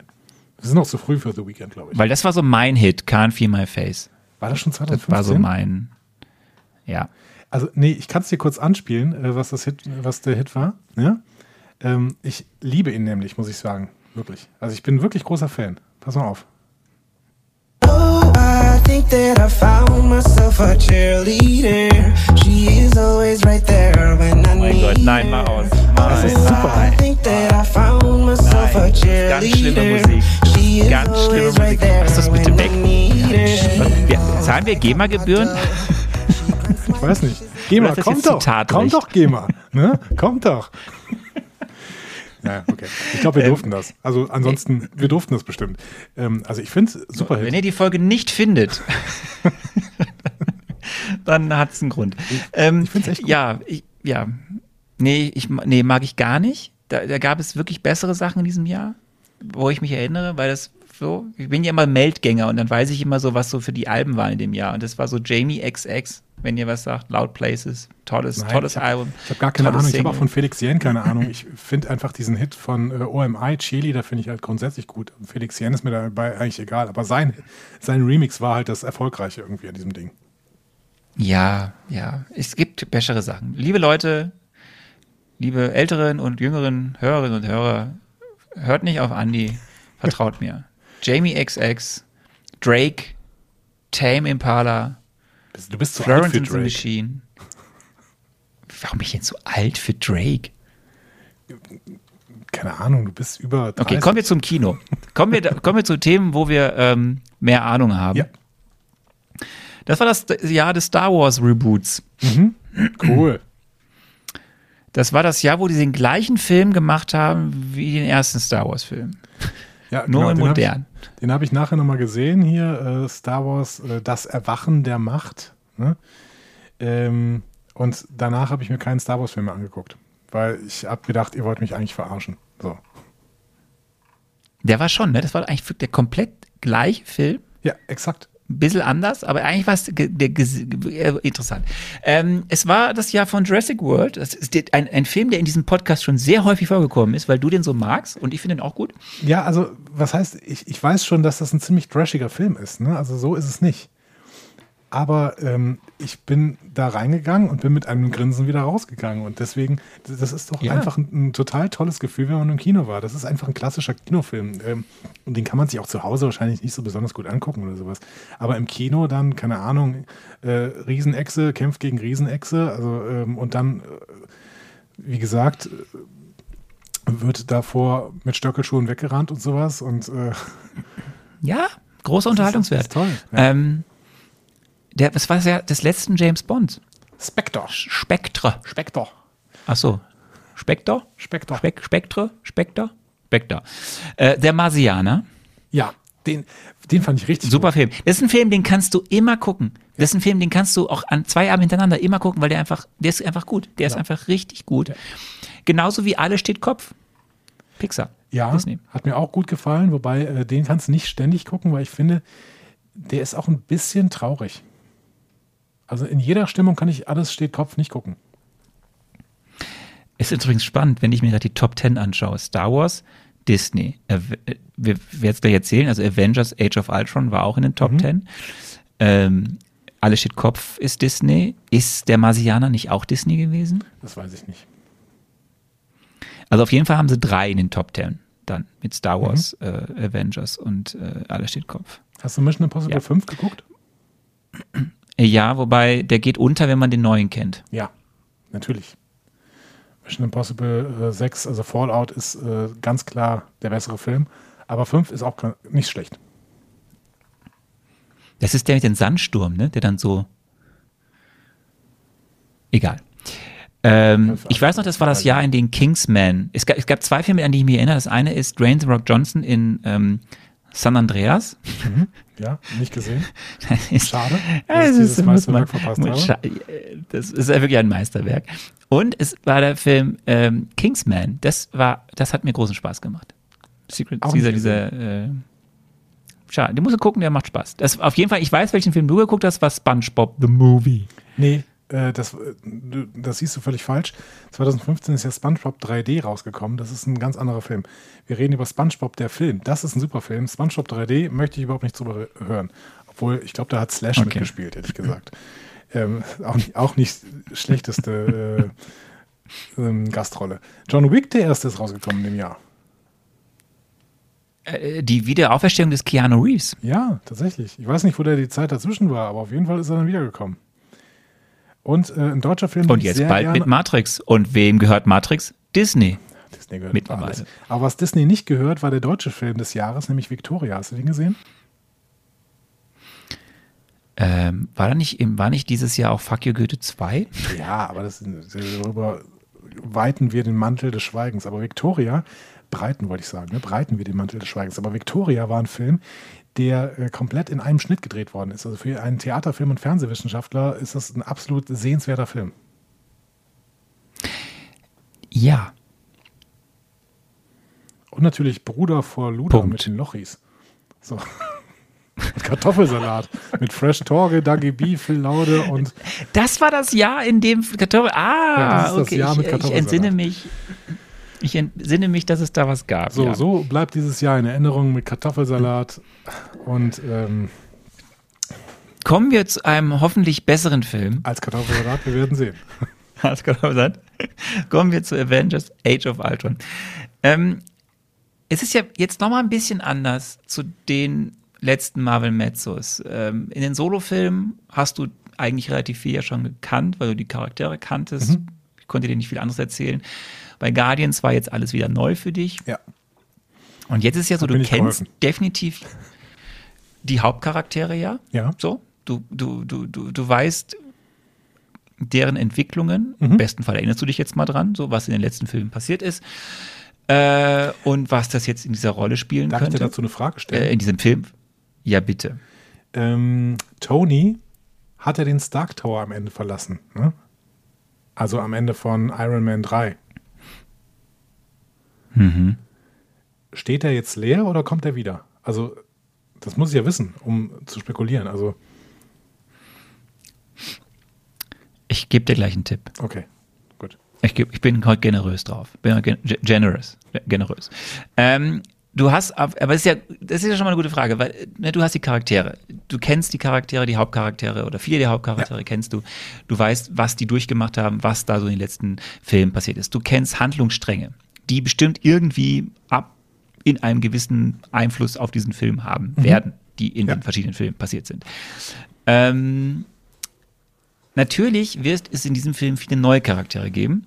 Okay. Und hier werde ich wieder abwägen, was werde ich dir erzählen, als Verweis auf die Comics und was nicht. Zudem werden wir wieder 50-50 äh, spielen, also 50-50 Challenge. Und, Und guck mal, die guck mal, ich habe mir Spekulationsfragen. diesmal einen Stift genommen und ich schreibe mir. ja, diesmal, genau, das ist auch eine wichtige Sache. Diesmal nimmst du dir bitte einen Stift und ein Papier Ja. und machst dir Notizen, Ja, ich bin vorbereitet. damit ich das nicht wieder ein- ins Leere ich habe, läuft. Du siehst das nicht, aber ich habe einen Stift und ein Papier in der Hand. Du hast ein Post-it. Ich, ich sehe, dass du ein Post-it hast. Ja. Ähm, wir fangen an. Wir kommen zu den wichtigsten Facts zu diesem Film. Der Film hat eine Länge von 100, ich glaube, der ist eine Minute kürzer als der andere Avenger und der hat eine Länge von 141 Minuten. Mhm, okay. Ich tease jetzt schon mal an, dass der Film ursprünglich eine Länge hatte von über drei Stunden. Dann ist er nicht gut. Wenn so viel gekürzt worden ist, dann, dann werden da wieder wichtige Ich Handlungsstränge. tease das nur an. Tease das nur an. Das Nicht Einspielergebnis gut. liegt aber bei. das Einspielergebnis, das liegt bei knapp 1,4 Milliarden US-Dollar. Das ist ein Wert. Er sagt ja nichts. Also ich meine, die Leute gehen da ja rein, ohne den Film zu kennen. Deswegen heißt es ja nichts. Ihr- äh, Okay. Wir haben einen schreibenden Autor, äh, einen schreibenden Regisseur, wir haben Joss Whedon. Wir haben schon so viel darüber gesprochen, wir werden nächstes Mal viel über ihn reden. Dazu später mehr. Oder nächstes Mal mehr. Und äh, vielleicht ein Hinweis noch, der Film wurde sehr viel on Location gedreht. Also er wurde in den Studios in, in London gedreht, aber er wurde dazu zudem on Location in London gedreht, in Norditalien, in Südafrika und in Südkorea. Ist Nur für den. Hinterkopf. Das ist ein, Also er ja, wurde ein wichtiger Hinweis. sehr- Ähm, Vielen Orten on Location gedreht. Das ist ein sehr wichtiger Hinweis, vor allen Dingen, weil du on Location sagst. Das heißt, dass da nicht einfach die Landschaften genutzt worden sind, um irgendwelche fremden Welten darzustellen, sondern es soll auch wirklich diese Landschaften darstellen. Ich bin sehr, sehr gespannt. Mach weiter. Ich gebe jetzt noch zwei persönliche Noten. Zwei, nee, das ist falsch. Ich gebe dir jetzt noch zwei persönliche Eindrücke von mir mit. Ja. Ich habe wirklich unfassbar viel gelesen in den letzten Wochen für das, was wir jetzt machen. Das hat überhaupt nichts mit diesem Film Und zu tun, aber ich meine, du hast sehr, sehr viel gelesen. Nein, doch, doch, doch, doch. doch. Äh, Und es ist, es ist keine Wertung von mir jetzt. Aber ich habe mir immer noch kein abschließendes Urteil gebildet, wie ich diesen Film nun eigentlich finde. Das kann in alle Richtungen noch ausschlagen. Und ich bin wirklich extrem gespannt auf der rein inhaltlichen Ebene, wenn wir darüber reden nächste Woche. Ich muss mir noch was aufschreiben, damit ich das nicht vergesse. Hybris. Das Thema Hybris. Ich muss es irgendwie einbauen in meine Spekulation. Ich bin mir sicher, dass es um Hybris gehen wird, weil es immer um Hybris ging in den letzten Filmen. Weitermachen. Zudem ranken um diesen Film, auch das ist wichtig, als ist ein bisschen fast schon ein Tipp, äh, zudem ranken um diesen Film bis heute, also der Film ist von 2015, aber bis heute gibt es Artikel, Debatten auf einer popkulturellen wie auch, wie auch auf einer genderspezifischen Ebene Okay. zu diesem Film. Was weißt du über Avengers Age of Ultron? Nichts. Ich weiß, dass es der zweite Avengers-Film Okay. ist. Und ich äh, gehe davon aus, dass Tony Stark eine Rolle spielt. Keine Ahnung, sonst weiß ich nichts. Dann werde ich dir jetzt ein paar Figuren vorstellen, die du auch schon kennst. Erinner dich an eine gewisse Mid-Credit-Scene. Du stellst mir Figuren vor, die ich schon kenne, das ist ganz gut, das überfordert mich gerade nicht. Also, leg los. Welche Mid-Credit-Scene meine ich? Mit-Credit-Scene Figuren, die ich schon kenne. Ja, die von Avengers, wo die da in diesem äh, Falafel-Restaurant sitzen. Cap 2 Mid-Credit-Scene. Cap 2 Mit-Credit-Scene. Ich habe keine Ahnung. Gib mir nochmal einen Anhaltspunkt. Es, ich willst mich verarschen. Der, der, da war, da waren so Zwillinge, da waren so, da war so in einer, in so einer Festung lief ein deutscher Schauspieler rum und hat gesagt, ich habe hier so zwei. Willst mich, also willst mich jetzt wirklich veräppeln, dass du sie mehr weißt? Gar nicht, aber Moment, deutscher Schauspieler, das doch das. Da war was. Ich, ich, Thomas Kretschmann. Thomas Kretschmann, genau. Oh nee, aber es Da klingelt. gab es nach dem Film The Winter Soldier eine, Ja. C- eine, eine, eine Mid-Credit-Scene. Nicht die Post-Credit-Scene. Die Post-Credit-Scene war die mit dem Winter Soldier. Die Mid-Credit-Scene, erinnere dich. Okay, ich Erzähl, erzähle erzähl dir mir was der kurz, was in dieser Mid-Credit-Scene vorkam. Also da, wir hatten Thomas Ich habe Kretschmann. überhaupt keine Lust, wieder von uns zu Wie Das heißt kann der- nicht sein, dass du es vergessen Wie heißt hast. denn Thomas Kretschmann nochmal? Baron von Strucker. Baron von Strucker, das sagt mir irgendwas, ja. Ja, der hat da, äh, lief da rum und hatte den, äh, auf einmal so ein Zepter in der Hand. Stimmt. Aber was für Zwillinge? Ja, die, die Maximov-Zwillinge. Die saßen in so, da saßen in so einem so Käfigen äh, Bruder und Schwester. Der eine konnte sich sehr schnell bewegen und die andere konnte irgendwas. So, ich bin wieder an Bord. Ja, Vielleicht schreibst du es dir auf auf deinen Zettel. hier, das war äh, Wanda. ne? Das wissen wir noch. Ne? Hast du es wirklich vergessen? Ja, nee, Alter. ja ich, ja, ich hatte es jetzt vergessen, aber das liegt daran, dass ich geistig degeneriert bin. Also, wir haben Baron von Strucker. Wir haben The Flash. Über den erzähle ich dir also jetzt The was. Flash ist, glaube ich, die. Nein, der heißt nicht. The Flash. Ja, ist Das- egal, aber der. Diesen gleichen Gag hast du damals auch ja, schon. er benimmt sich aber wie The Flash, dann muss ich mir das doch so merken. Ich kenne doch den richtigen Namen nicht. Das ist, und wir haben Wanda, die äh, Hexe. Hexe. Pass auf. Ich erzähle dir jetzt was über vier neue Figuren. Ja. Drei hast du jetzt schon gehört. Wie heißt der Film? Äh, Age of Ultron. Und äh, Nummer vier ist Ultron. Über diese vier Figuren erzähle ich dir jetzt was. Okay. Ja? Ja. Baron von Strucker. Oder auch Kopf der modernen Hydra. Wie gesagt, ich erzähle dir das, was in den Comics ist. Moderne Hydra. Ähm, Wir hatten ja einiges zu Hydra schon in den anderen Filmen, ne? Und in den Comics, und das habe ich dir beim Winter Soldier nicht erzählt, weil das hätte sonst zu viel dir so preisgegeben. Ähm, in den Comics ist das, ist die Hydra eine uralte Organisation oder die kommt immer wieder, es ist älter als die Menschheit, es ist eine bösartige Kraft, ja, die sich ständig aufteilt, in Mysterien hüllt und die und der stets das Böse schafft. Äh, nee, die das Böse will und immer das Böse auch schafft. Äh, und die halt die Schaltstellen der Macht infiltrieren möchte. Ähm, wie gesagt, hätte ich dir eigentlich auch erzählen können zum Winter Soldier, hätte aber, glaube ich, zu viel über den Film verraten, weil das war ja ein Plotpoint dieses Films. Ähm, ich ich lasse jetzt mal die ganze übrigens. Sache. Ja, richtig.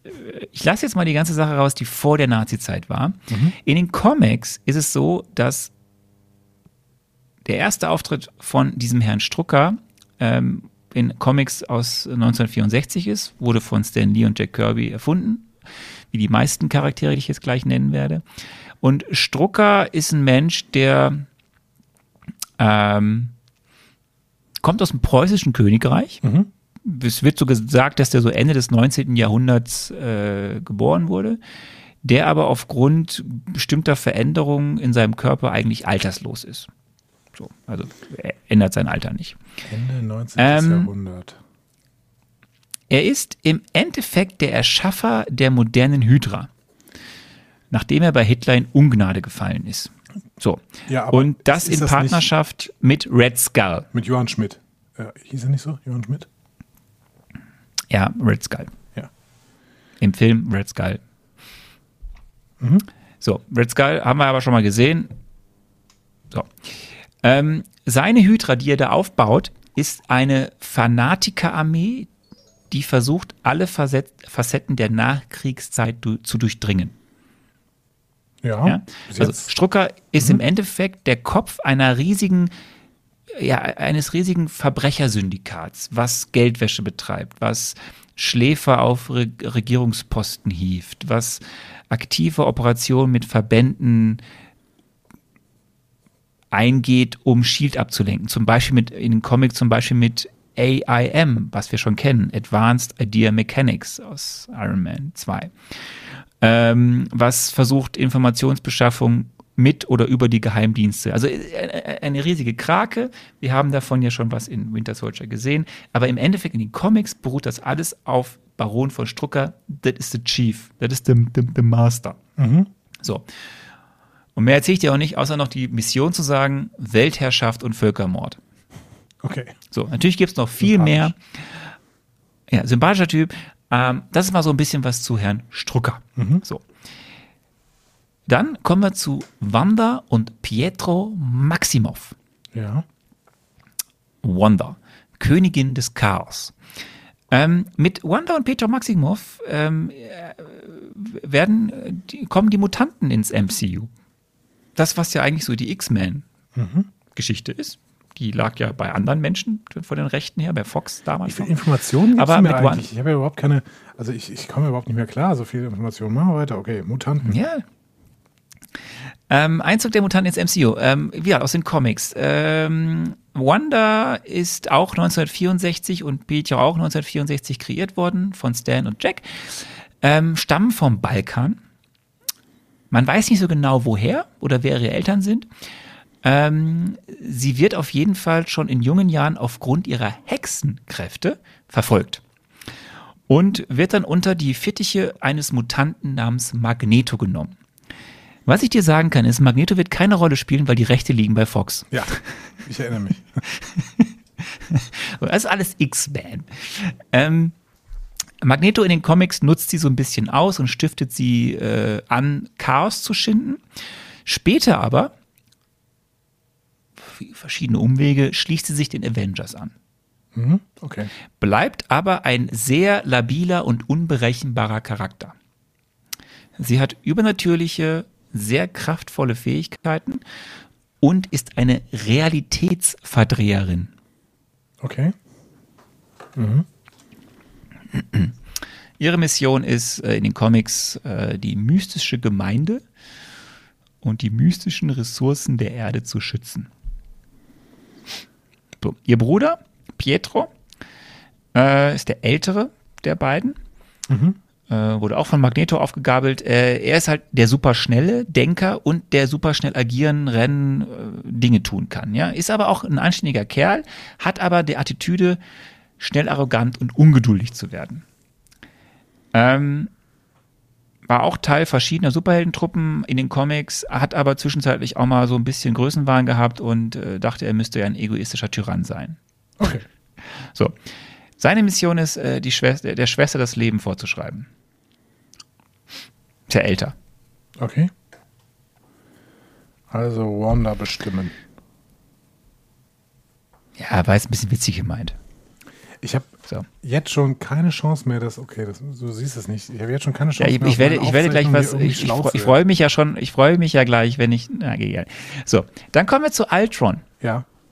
So, ne? der, der, der, der Film heißt Age of Ultron. Und es gibt anscheinend eine Figur, die heißt Ultron. Das ist der mit dem Oedipus-Komplex. Oedipus-Komplex. Okay. Also für Ähm, Ultron ist das erste Mal. Äh, Ultron ist das erste Mal erschienen in Avengers Comics äh, Mitte 1968 und wurde mal nicht von Stan Lee und Jack Kirby kreiert, sondern von, das sind jetzt mal zwei Namen, die ich in den Raum schmeiße, Ray Thomas und John Buscema. Ähm, Ultron ist eine künstliche Intelligenz und in den Comics ist sie durch Hank Pym erschaffen worden. Und zwar äh, mit, seinen, mit den Gehirnmustern und Charakterzügen dieses Hank Pyms. Wer ist und Hank Hank Pym ist jemand, den wirst du dann das nächste Mal kennenlernen bei Ant-Man. Okay. Mhm. Ähm, Ich habe eine Ahnung.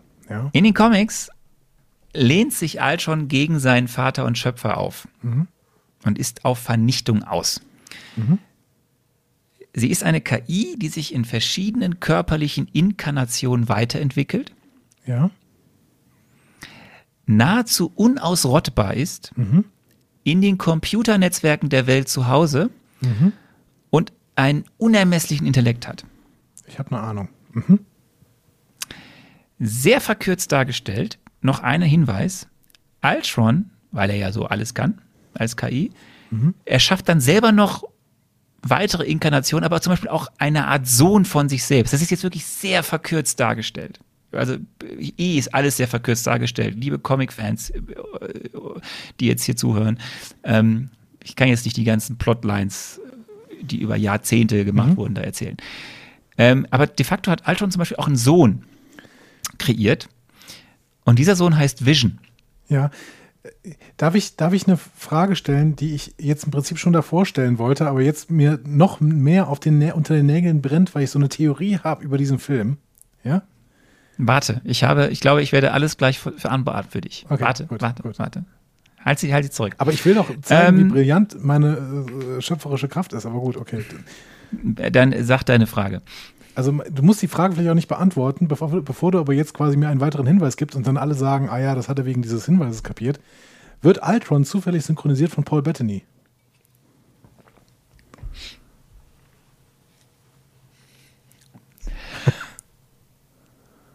Nein. Okay, schade, schade. Das bricht viele meiner Ähm, Theorien, aber noch nicht alle. Ich werde meine Theorien trotzdem Also pass auf. Ja. Ich war bei diesem Sohn äh, Vision und dieser wendet sich aber in den Comics irgendwann dann gegen Ultron. Ähm, Ultrons Mission, alles Leben auslöschen und durch Teile, durch, durch seiner selbst oder durch Teile seiner selbst ersetzen. ja. Ist, äh, ist, ist So. normal bei KI, ja. Das sind jetzt mal einige der neuen Charakter, die auch in dem Film vorkommen. Und jetzt, ich habe dir im Vorfeld ein Audio geschickt. Ähm, das ist ein Audio, in dem, was du noch nicht kennst, was du jetzt gleich abspielst. Ich entschuldige mich jetzt schon mal für die Qualität. Äh, Das ist vom Marvel Entertainment Okay. selbst, aber die waren 2015 noch nicht in der Lage, gutes Audio zu kreieren. Die konnten tolle Filme machen, aber sie haben keine guten Audios gemacht. Ähm, äh, in diesem kurzen Schnipsel wirst du gleich Joss Whedon hören, wie er auf eine Frage von einer Mitarbeiterin vom Marvel Entertainment nach einer Pressekonferenz auf der San Diego Comic Con, wo sie unter anderem über Age of Ultron gesprochen haben, eine Frage beantworten wird, was es denn mit diesem Film und vor allem Ultron auf sich hat, wie wir ihn aus den Comics kennen. Denn es gibt zum Beispiel auch, Ultron ist ja ein Charakter, ein Charakter, den es schon sehr lange gibt in den Marvel Comics und es gibt auch eine Storyline, die heißt auch Age of Ultron, die ist von 2013. Und er erzählt jetzt ein bisschen was, was in diesem Film denn eigentlich, mit, mit, was es mit Ultron in diesem Film auf sich hat. Yeah, a lot of people, because we called it Age of Ultron and there was a book, Age of Ultron, just recently assumed that was the storyline we're doing, which is not the case. Um, we're doing our own version of the origin story of Ultron, and um, the other thing is in the in the origin story uh, there was Hank Pym, so a lot of people assumed he was going to be in the mix, but he's not because we're basically taking the things from the comics for the for the movies that we need and can use. A lot of stuff has to fall by the wayside. Hast du es verstanden? Ja, im Habt es Prinzip das, alle? was du eben auch schon gesagt hast. Ne? Also die Storyline rund um Hank Pym wird weggestrichen, äh, weil sie sich aus den Comics nur das nehmen, was sie, worauf sie Bock haben. Und dementsprechend, äh, Ultron ist nicht von Hank Pym gemacht worden. Ich könnte einen Aber Sondern ist ergänzen, ja aber das mache ich nachher natürlich in meiner Spekulationsphase. So, das gucken wir dann. Ähm, so. Also für alle Nerdigen unter uns äh, hat äh, ja Herr Whedon gerade selber gesagt, es ist nicht die Age of Ultron Storyline von 2013, die adaptiert wurde. Es ist halt mit vielen Versatzstücken aus den Avengers Comics, aus den Ultron Comics, ist da jetzt was geschaffen worden für diesen Film Age of Ultron.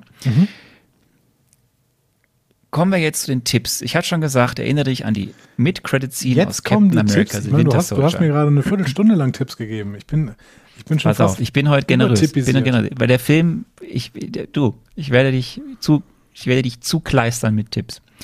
Am Ende wird es dich noch mehr verwirren. ähm, also, wir haben die Mid-Credit-Scene aus Captain America The Winter Dir ist schon klar, Soldier. wenn wir du haben noch eh mehr Tipps gewisse, gibst, dann ich, kann ich nur verlieren. Ne? Dann sagen nämlich alle, aber Ja, bei weiß. so vielen Tipps, im Prinzip äh, hätte sie den Film perfekt nacherzählen sollen. Wenn ich ihn dann fast perfekt Plan. nach, nach, äh, erzähle, sagen alle, boah, bist du ein Loser. Also ich kann nur verlieren. Das Ähm. ist unglaublich, ey, wie du mit mir umgehst. Das ist wirklich, ich, wenn ich eine Gewerkschaft gründen Ähm. würde, dann würde Disney auch die unterdrücken. Bitteschön, mach weiter. Erinnere dich an die Charakterstränge seit dem ersten Avengers-Film. Ja, okay. Du kennst den Hauptantagonisten, der steht im Filmtitel.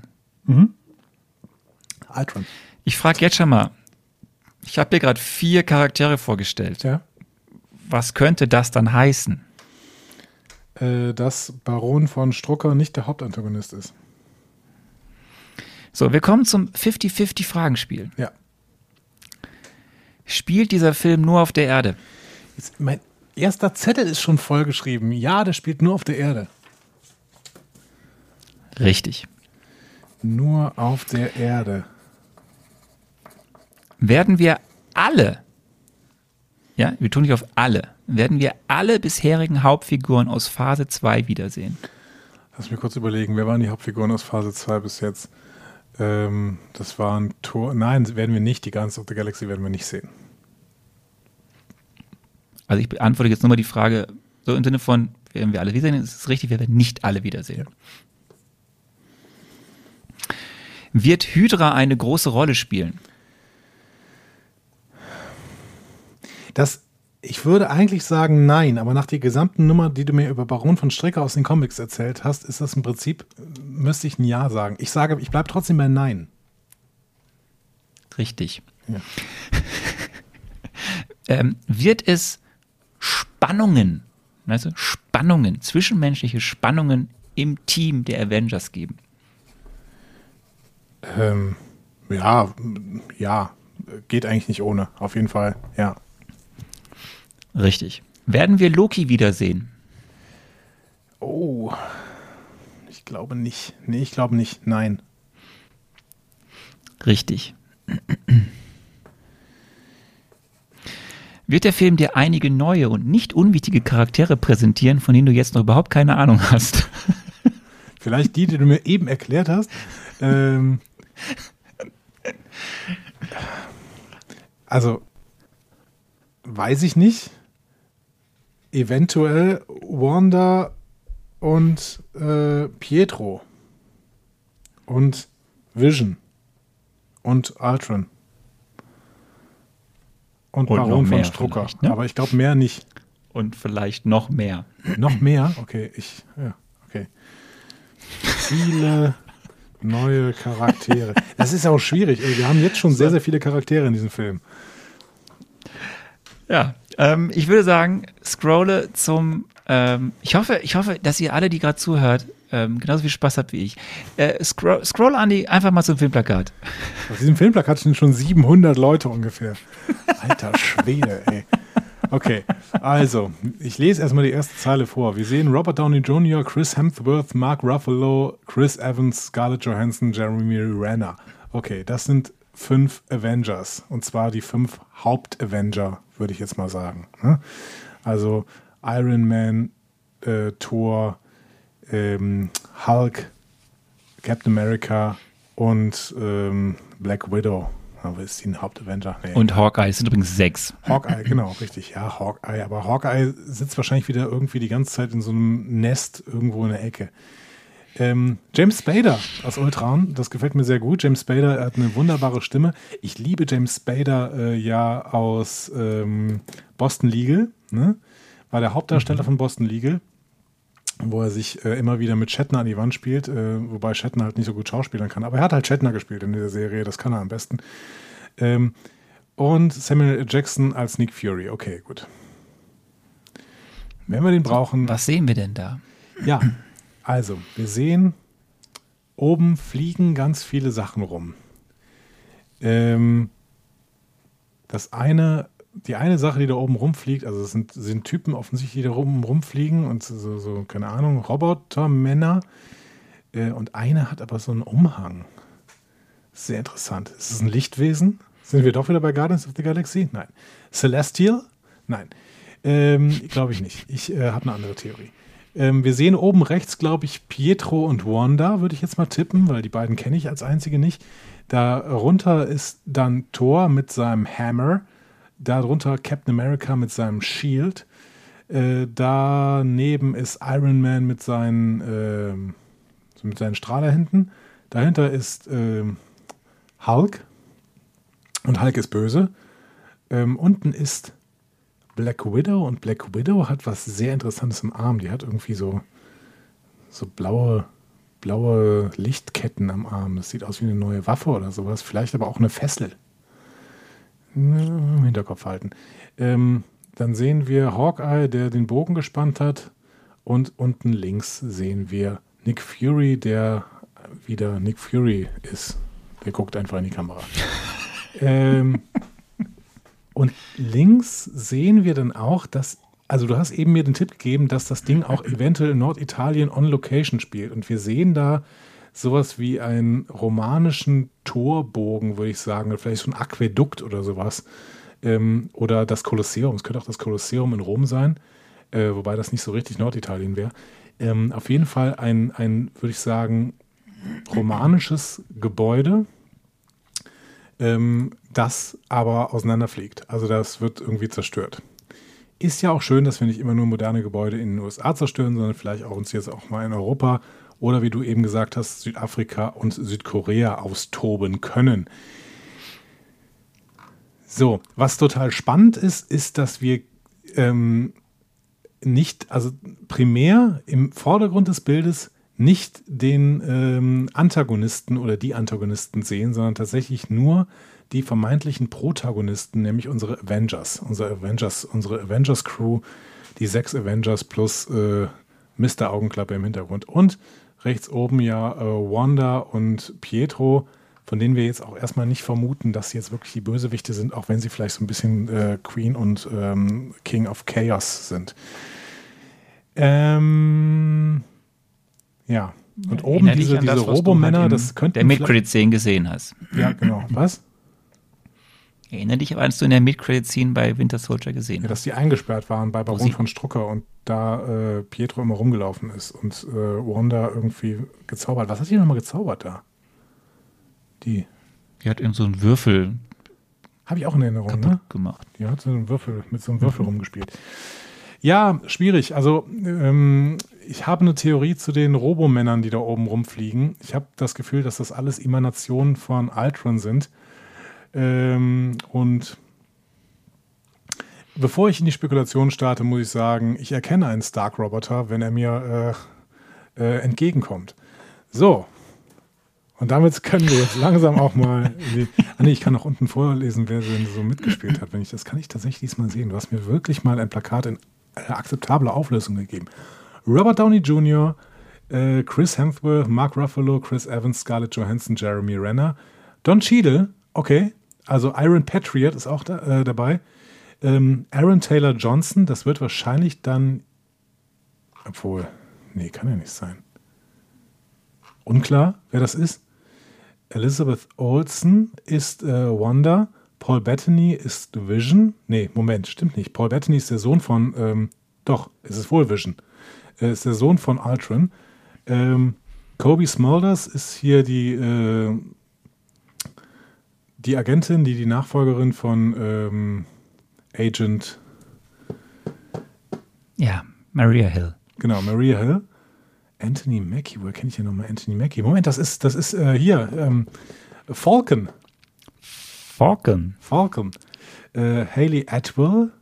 Moment mal, Haley Atwell ist doch äh, Peggy Carter. ist Peggy Carter. äh, es geht ja immer noch weiter da. Wer steht denn noch? Idris Elba? Moment mal, Idris Elba ist doch hier Heimdall. Heimdall. Stellan Skarsgård ist Eric und James Spader as Ultron. Ja. Und Samuel Jackson as Nick Fury. Und das war's dann. Okay. Das verwirrt mich jetzt wirklich sehr, dass wir Haley Atwell und Idris Elba sehen. Alle anderen kein Problem, aber Haley Atwell und Idris Elba hätten ja überhaupt nicht in meine Theorie gepasst. So, wie viel Zettel hast du jetzt? Ich habe immer noch zwei Zettel, aber ich habe auf diesen Zetteln zu viele Informationen. Weißt du, wenn du zu viele Informationen hast, dann ist es natürlich auch schwierig, diese Informationen noch zu einem sinnvollen Plot zusammenzubringen. Aber ich habe auch noch keine Fragen, deswegen ist alles gut. So, du hast die Fragen auch nicht bei dir im Skript, ähm, weil die Fragen sind anders als bisher, habe ich schon gesagt. Mhm. Die Fragen beinhalten immer auch Tipps. Okay. Aber auch dann glaube ich, dass du den Film nicht vorher sagen wirst. Richtig. Ähm, kommen wir damit zu Frage 1. Da gibt es mir wirklich zu viele Tipps. Es ist- unfair. Ich kann nur Nee, es ist, es es wird uns am Ende helfen. Ich, äh, ich habe es hier aufgeschrieben. Ich habe schon, ähm, nochmal, warum ich auch die Fragen, genau, ich wollte das ja noch erzählen. Es ist alles anders. Auch die Fragen. Es, es sind weniger Fragen. Dafür eben mit Hinweisen und Tipps. Auch damit der Fokus beim nächsten Mal bei unserer Besprechung auf den zentralen Dingen liegt, weil wir werden extrem viel zu besprechen haben. Frage 1. Die Frage 1 ist wieder so eine ne, Frage zur Handlung, aber ein bisschen mit Tipps. Der Film beginnt rasant und mit einem Triumph für die Avengers. Darauf muss selbst Stan Lees Cameo einen heben. Was passiert im ersten Teil des Films? Und wie kommt es zu, wird Ultron erschaffen? Und was hat das alles mit Hybris zu tun? Bitte die Antwort auf diese sehr einfache Frage. Also, Also es geht um den ersten Nee, Teil des Films und ich habe dir gewisse Hinweise gegeben. bevor ich diese Antwort äh, gebe, ne? Man merkt schon, dass du niemals Pädagogik studiert hast ne? oder Didaktik oder sowas. Das war eine Kettenfrage. Das ist das Tödliche, weil man auf Kettenfragen überhaupt nicht antworten kann. Das ist absolut nicht möglich, weil in dem Moment, wo du versuchst, auf die letzte Frage zu antworten, ist die erste schon wieder weg. Und ich sehe sie noch nicht mehr vor mir. Du hast sie nämlich aus meinem Skript rausgeschnitten. Jetzt muss ich die Frage Ich- mir, muss ich mir tatsächlich Pass auf, aufschreiben, damit ich ich, sie sinnvoll beantworten kann. Ich kopiere sie dir ins Skript. Ja, bitte. Hier ist die erste Frage. Ist hier drüber oder drunter? Nee, unterm, unter, unterm Plakat. Okay. Ich aktualisiere. Ähm, Also, der Film beginnt rasant und mit einem Triumph für die Avengers. Darauf muss selbst Stan Lees Cameo einen heben. Was passiert im ersten Teil des Films und wie kommt es zu, wird Ultron erschaffen? Und was hat das alles mit Hybris zu tun? so, bitte in drei bis fünf Sätzen. Kurz. Du spinnst wohl. Ich habe so einen Spaß heute. Ah, ist das schön. Triumph mit, wird mit H hinten geschrieben. Ja, schon. Oder ist das auch ein Hinweis vielleicht? ähm, oh Gott, oh Gott, oh Gott. Ey Leute, das ist, also ganz im Ernst, das ist wirklich, das ist wirklich jetzt total schwierig. Ich hatte mir eine Grundstruktur dieses Films überlegt, aber was für ein Triumph soll denn am Anfang stehen? Was könnte denn das Problem am Anfang überhaupt sein? Ansonsten müssten sie ja einen Triumph überhaupt haben. Okay, okay, okay, okay, ich hab was. Ich hab was. Der Film beginnt nicht mit einem typischen Superhelden, wir haben jetzt was geschaffen, Triumph, so wie zum Beispiel ein James Bond-Film anfangen würde, der irgendwie äh, seine erste Geheimmission gerade erfüllt hat, sondern dieser Film beginnt mit einem politischen Triumph. Shield ist nämlich tot und dementsprechend übernehmen die Avengers quasi die Rolle von Shield. Sie sind nämlich quasi die neue Organisation, die dafür sorgen soll, die Menschheit zu beschützen. Sie sind das neue Shield für die Menschheit. Ähm, und darauf muss auch ähm, tatsächlich Stan Lee einen heben, denn im Prinzip feiert das die gesamte Welt, unter anderem die Barbesitzer, äh, äh, in, beziehungsweise die, die, die Menschen, die in Bars rumhängen und da sich einen trinken und einer von Stan Lee. Ähm, die Avengers können aber natürlich nicht ständig an jedem Ort sein. Deswegen holen sie sich Unterstützung von der neuesten Erfindung von Tony Stark, nämlich einer KI, die wiederum jegliches Verbrechen versucht im Keim zu ersticken. Und diese KI ist Ultron, ist eine Erfindung von Tony Stark, die im Prinzip ersetzen soll, dass die Avengers nicht an jedem Ort gleichzeitig sein können äh, und quasi sowas wie eine ähm, elektronische oder, oder intelligente, künstliche Intelligenzpolizei. Dass das keine gute Idee ist, wissen wir aus 700.000 verschiedenen äh, Science-Fiction-Filmen. Warum ist das keine gute Idee? Weil der Erfinder von solchen KIs immer unter einer Hybris leidet und diese Hybris wird ihm irgendwann auf die Füße fallen. Denn eine KI, die äh, die Menschheit kontrollieren soll, wird immer die Eigenschaft haben, irgendwann zu merken, dass sie eigentlich die Menschheit nicht braucht und sich dementsprechend gegen die Menschheit wendet. Wenden. So. Frage 2. Ich kopiere sie direkt in dein Skript. Ähm. Oh, das ist alles live hier. Das ist alles live, live on tape. Frage 2. Life is Die. Ereignisse. Na, na, na. Man könnte sagen, überschlagen sich im zweiten und dritten Teil des Films. Wie steht's um den Teamzusammenhalt? Warum müssen mittendrin die Avengers in ein Safehouse? Und welche unerwarteten Wendungen gibt es vor dem großen Finale? Das sind doch keine Fragen. Also heute bist du Ich wirklich. gebe dir Tipps mit Fragen. Warum gibst du mir nicht so äh, Fragen wie, was passiert im Film oder so? Okay. Es ist, Im Endeffekt ist das die Frage. Ja, aber ich habe dir nur währenddessen noch ein paar Tipps gegeben. mit viel zu vielen Tipps. Ähm, um den Teamzusammenhalt bei den Avengers steht es schlecht, denn Tony Stark hält natürlich lange an seiner Erfindung, an seinem, äh, an seinem Sohn quasi. Ne? Tony Stark hat selber keinen Sohn, aber er hat das, was er schafft, ist natürlich in irgendeiner Weise sein Nachkomme, seine Nachkommenschaft. Und Tony hält sehr, sehr lange an seiner Nachkommenschaft fest und äh, glaubt, dass er die Probleme dieser Nachkommenschaft, nämlich dass sich diese KI gegen die Menschheit äh, richtet, in irgendeiner Weise in den Griff bekommen kann. Deswegen wird Tony Stark auf jeden Fall Probleme bekommen. Ähm, eventuell wird er diese Probleme auch mit dem doch immer zumindest im Versuch rational denkenden Bruce Banner bekommen. Denn Bruce Banner ist ein Mensch der Wissenschaft und er wird sich nicht von seinen Emotionen leiten lassen, denn er weiß, dass seine Emotionen ihn grün machen auf Dauer. Ähm, ich bin mir noch nicht sicher, wie Captain America sich in diesem Konflikt verhalten wird. Alle anderen sind im Prinzip Soldaten, die äh, keine große äh, Partei ergreifen werden wahrscheinlich oder zumindest. Ja, obwohl, ach, schwierig. Ich glaube, der große Konflikt wird auf jeden Fall zwischen Tony Stark und Bruce Banner ablaufen.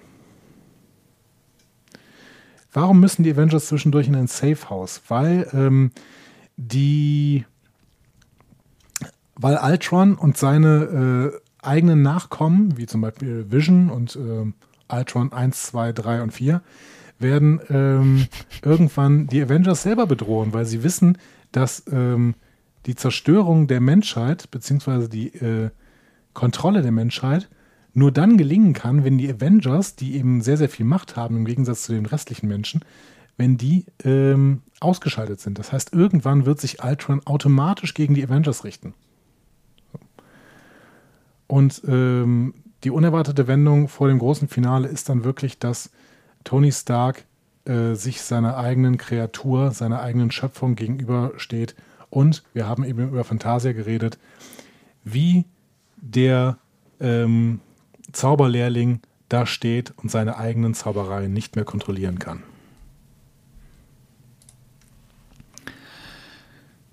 Ja, okay. Frage 3. Ich finde es übrigens cool, dass du auch viele andere Punkte, die ja auf deinen Notizzetteln stehen, einfach mal ignorierst. Frage. Also, Entschuldigung, aber Natascha, Du hast mir zu viel. Was habe ich denn jetzt schon wieder ignoriert? Nicht alle nur auf der Erde habe ich drin. Nicht alle Hauptcharaktere habe ich drin. Kein Hydra habe ich drin. Zwischenmenschliche Spannungen habe ich drin.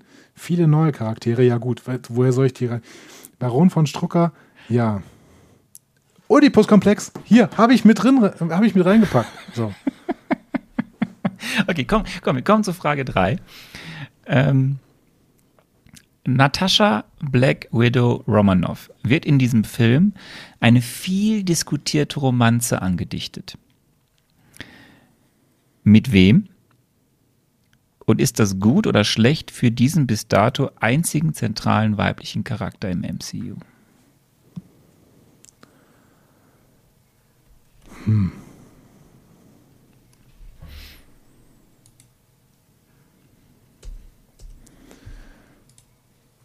Das ist schwierig. Ja, hör mal, hier, wir, wir, wir, wir, sind ja jetzt auch schon in der, ja, schon über 20 Folgen, da muss man ja ein bisschen mal hier ein bisschen anziehen. Ne? Für mich kommt nur eine Person äh, in Frage, um eine Romanze mit Black Widow zu führen und im Prinzip ist das Hawkeye. Ob das wiederum gut ist für Natascha Romanoff, ist eine schwierige Frage, denn es kommt natürlich darauf an, wie diese Romanze gezeichnet worden ist und ob sie sich völlig zum Affen macht äh, in ihrer Art und Weise, wie sie diese Romanze angeht. Ich würde tippen, dass es eine Romanze mit Hawkeye ist und Natascha sich dabei selbst ein wenig ähm, unter Wert verkauft und damit ähm, das Pro die Frauenrollen äh, im MCU um ein größeres Problem reicher sind. Frage 4. Der Antagonist ist Ultron. Daher fällt meine Frage auch etwas anders aus. Was will Ultron? Hat er Verbündete? Und ist er ein guter Antagonist? Ultron ist ein sehr nachvollziehbarer Antagonist, weil er eine KI ist, die sich im Endeffekt äh, aus ihrer KI-Artigkeit gegen die Menschheit richtet. Das ist ein ganz, ganz großes Problem, was im Prinzip auch in der heutigen Zeit alle möglichen Informatiker sehen. In dem Moment, wo KI so schlau ist wie der Mensch, ist sie gleichzeitig relativ schnell unfassbar viel schlauer als der Mensch, weil sie sich ja gegenseitig, äh, weil sie sich äh, reproduzieren kann ähm, und damit den Menschen relativ schnell an Intelligenz über ähm, überhöhen wird. Und das ist ein großes Problem, weil das im Endeffekt äh, zum Aussterben der menschlichen Art führen wird. Ähm, Ultron hat vielleicht an dieser Stelle Verbündete, denn grundsätzlich sind ja auch ähm, Verbrecher, die in irgendeiner Weise ihre dunklen Machenschaften machen möchten, zum Beispiel wie hier Baron von Strucker, sind auch daran interessiert, dass die Avengers keine Rolle mehr spielen, weil vielleicht Menschen wie Baron von Strucker noch glauben, dass sie Ultron eher kontrollieren könnten, als, die, äh, als sie die Avengers kontrollieren können. Ähm, zum Beispiel durch Programmieren oder so. Dementsprechend, ähm, Ultron ist ein guter Antagonist, weil er so nachvollziehbar ist für unsere heutige Zeit, in der eben KI tatsächlich auch schon ähm, auf lange Sicht ein Problem werden wird. Zumindest sehen das Informatiker alle so. Und er hat Verbündete in den ähm, Bösewichten dieser Welt. Frage 5. Das kennst du. Frage 6 kennst, kennst du auch. Frage 5 ist äh, der die Triple MMs des Films. Es wird irgendwann zur großen Schlacht zwischen Ultron und seinen verschiedensten Emanationen auf der einen Seite und den Avengers auf der anderen Seite kommen. Diese Schlacht wird der Schlacht um New York in nichts nachstehen und diese Schlacht besteht quasi ein, ausschließlich aus Triple M's, aus Marvelous Movie Moments. Und die Frage 6 und damit schon die letzte Frage, weil das waren ja so einfache Fragen heute. die Rolle im MCU. Und wo wird sich dieser Film in unserem Ranking einordnen? Oder auch wahlweise im Vergleich zum ersten Avenger? Avengers-Film. Ähm, dieser Film hat die Rolle, die Verhältnisse auf der Erde ein Stück weit neu zu ordnen, nachdem Shield untergegangen ist. Ähm, und das ist wichtig, weil wir uns ja lange, längerfristig mit den größeren Problemen, nämlich mit den kosmischen Problemen beschäftigen müssen. Ähm, deswegen werden hier auch Leute eingreifen, die eigentlich auf der Erde gar nichts zu suchen haben, wie zum Beispiel Heimdall, äh, damit eben klar ist, dass auf den einzelnen Welten erstmal in irgendeiner Weise Ruhe herrscht, damit man sich mit den kosmischen Problemen dann eben auseinandersetzen kann. Die Rolle des MCUs, äh, die Rolle im MCU ist dementsprechend sowas wie ein Schlussstrich unter die irdischen Probleme zu ziehen. Würde ich tippen. Ähm, in unserem Ranking wird dieser Film sich nicht ganz oben einordnen. Du bist noch unsicher, wie du diesen Film finden wirst, denn dementsprechend glaube ich, dass dieser Film durchaus Probleme hat. Das spricht auch, dafür spricht auch, dass dieser Film länger war und dann wieder gekürzt worden ist. Das war immer ein Problem, gerade in der ersten Phase. Dementsprechend glaube ich, dass dieser Film sich ähm, knapp unterhalb der, der guten Filme rund um Captain America 1 einordnen wird mit so einer durchschnittlichen 2 minus bis 3 plus. Und damit sind wir durch. Ich finde, ich habe Bist du ziemlich jetzt mehr verwirrt als vorher? Nee, äh, ja, doch schon, wegen diesen ganzen Tipps, weil die Tipps mich in völlig verschiedene Richtungen ge gebounced haben.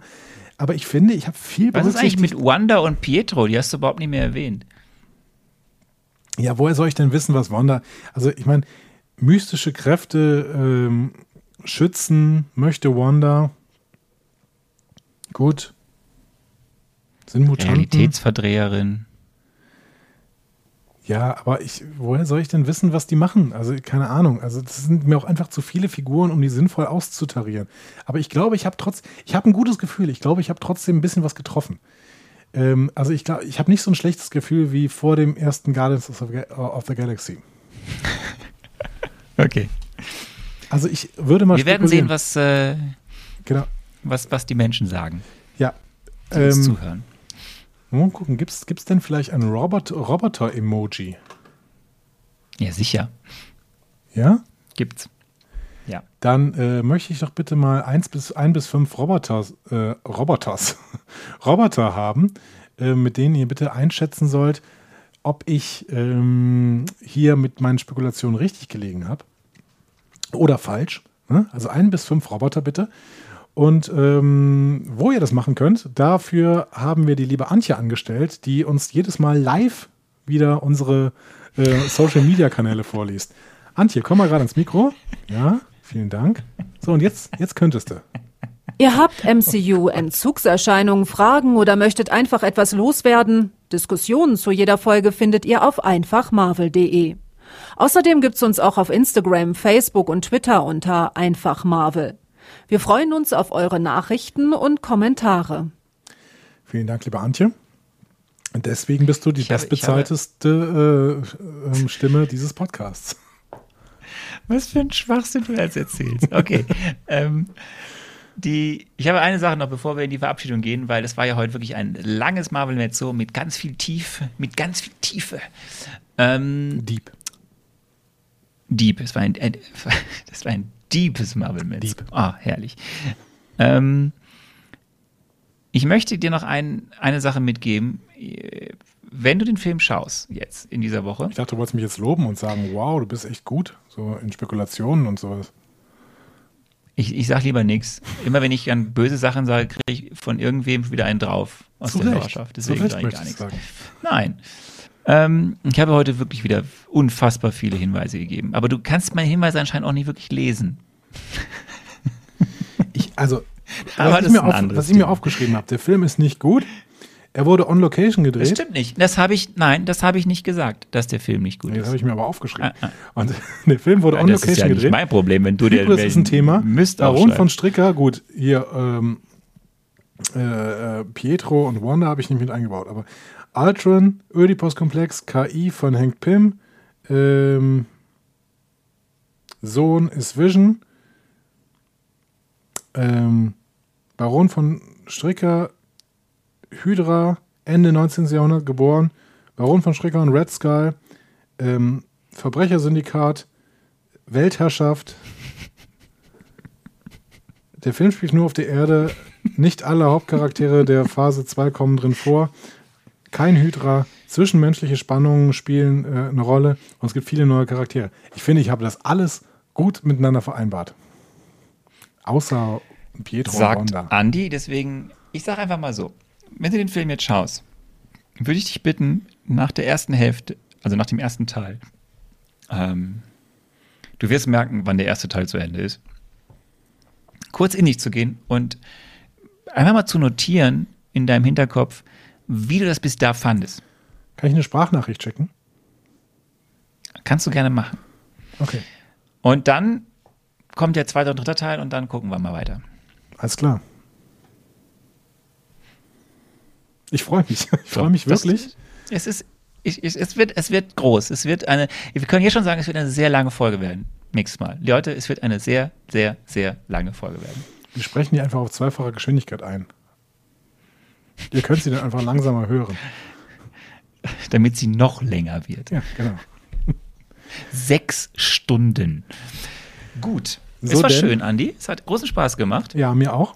Und äh, Wir sehen uns Auf bald. Tschüss. irgendwann nächste Woche. Tschüss.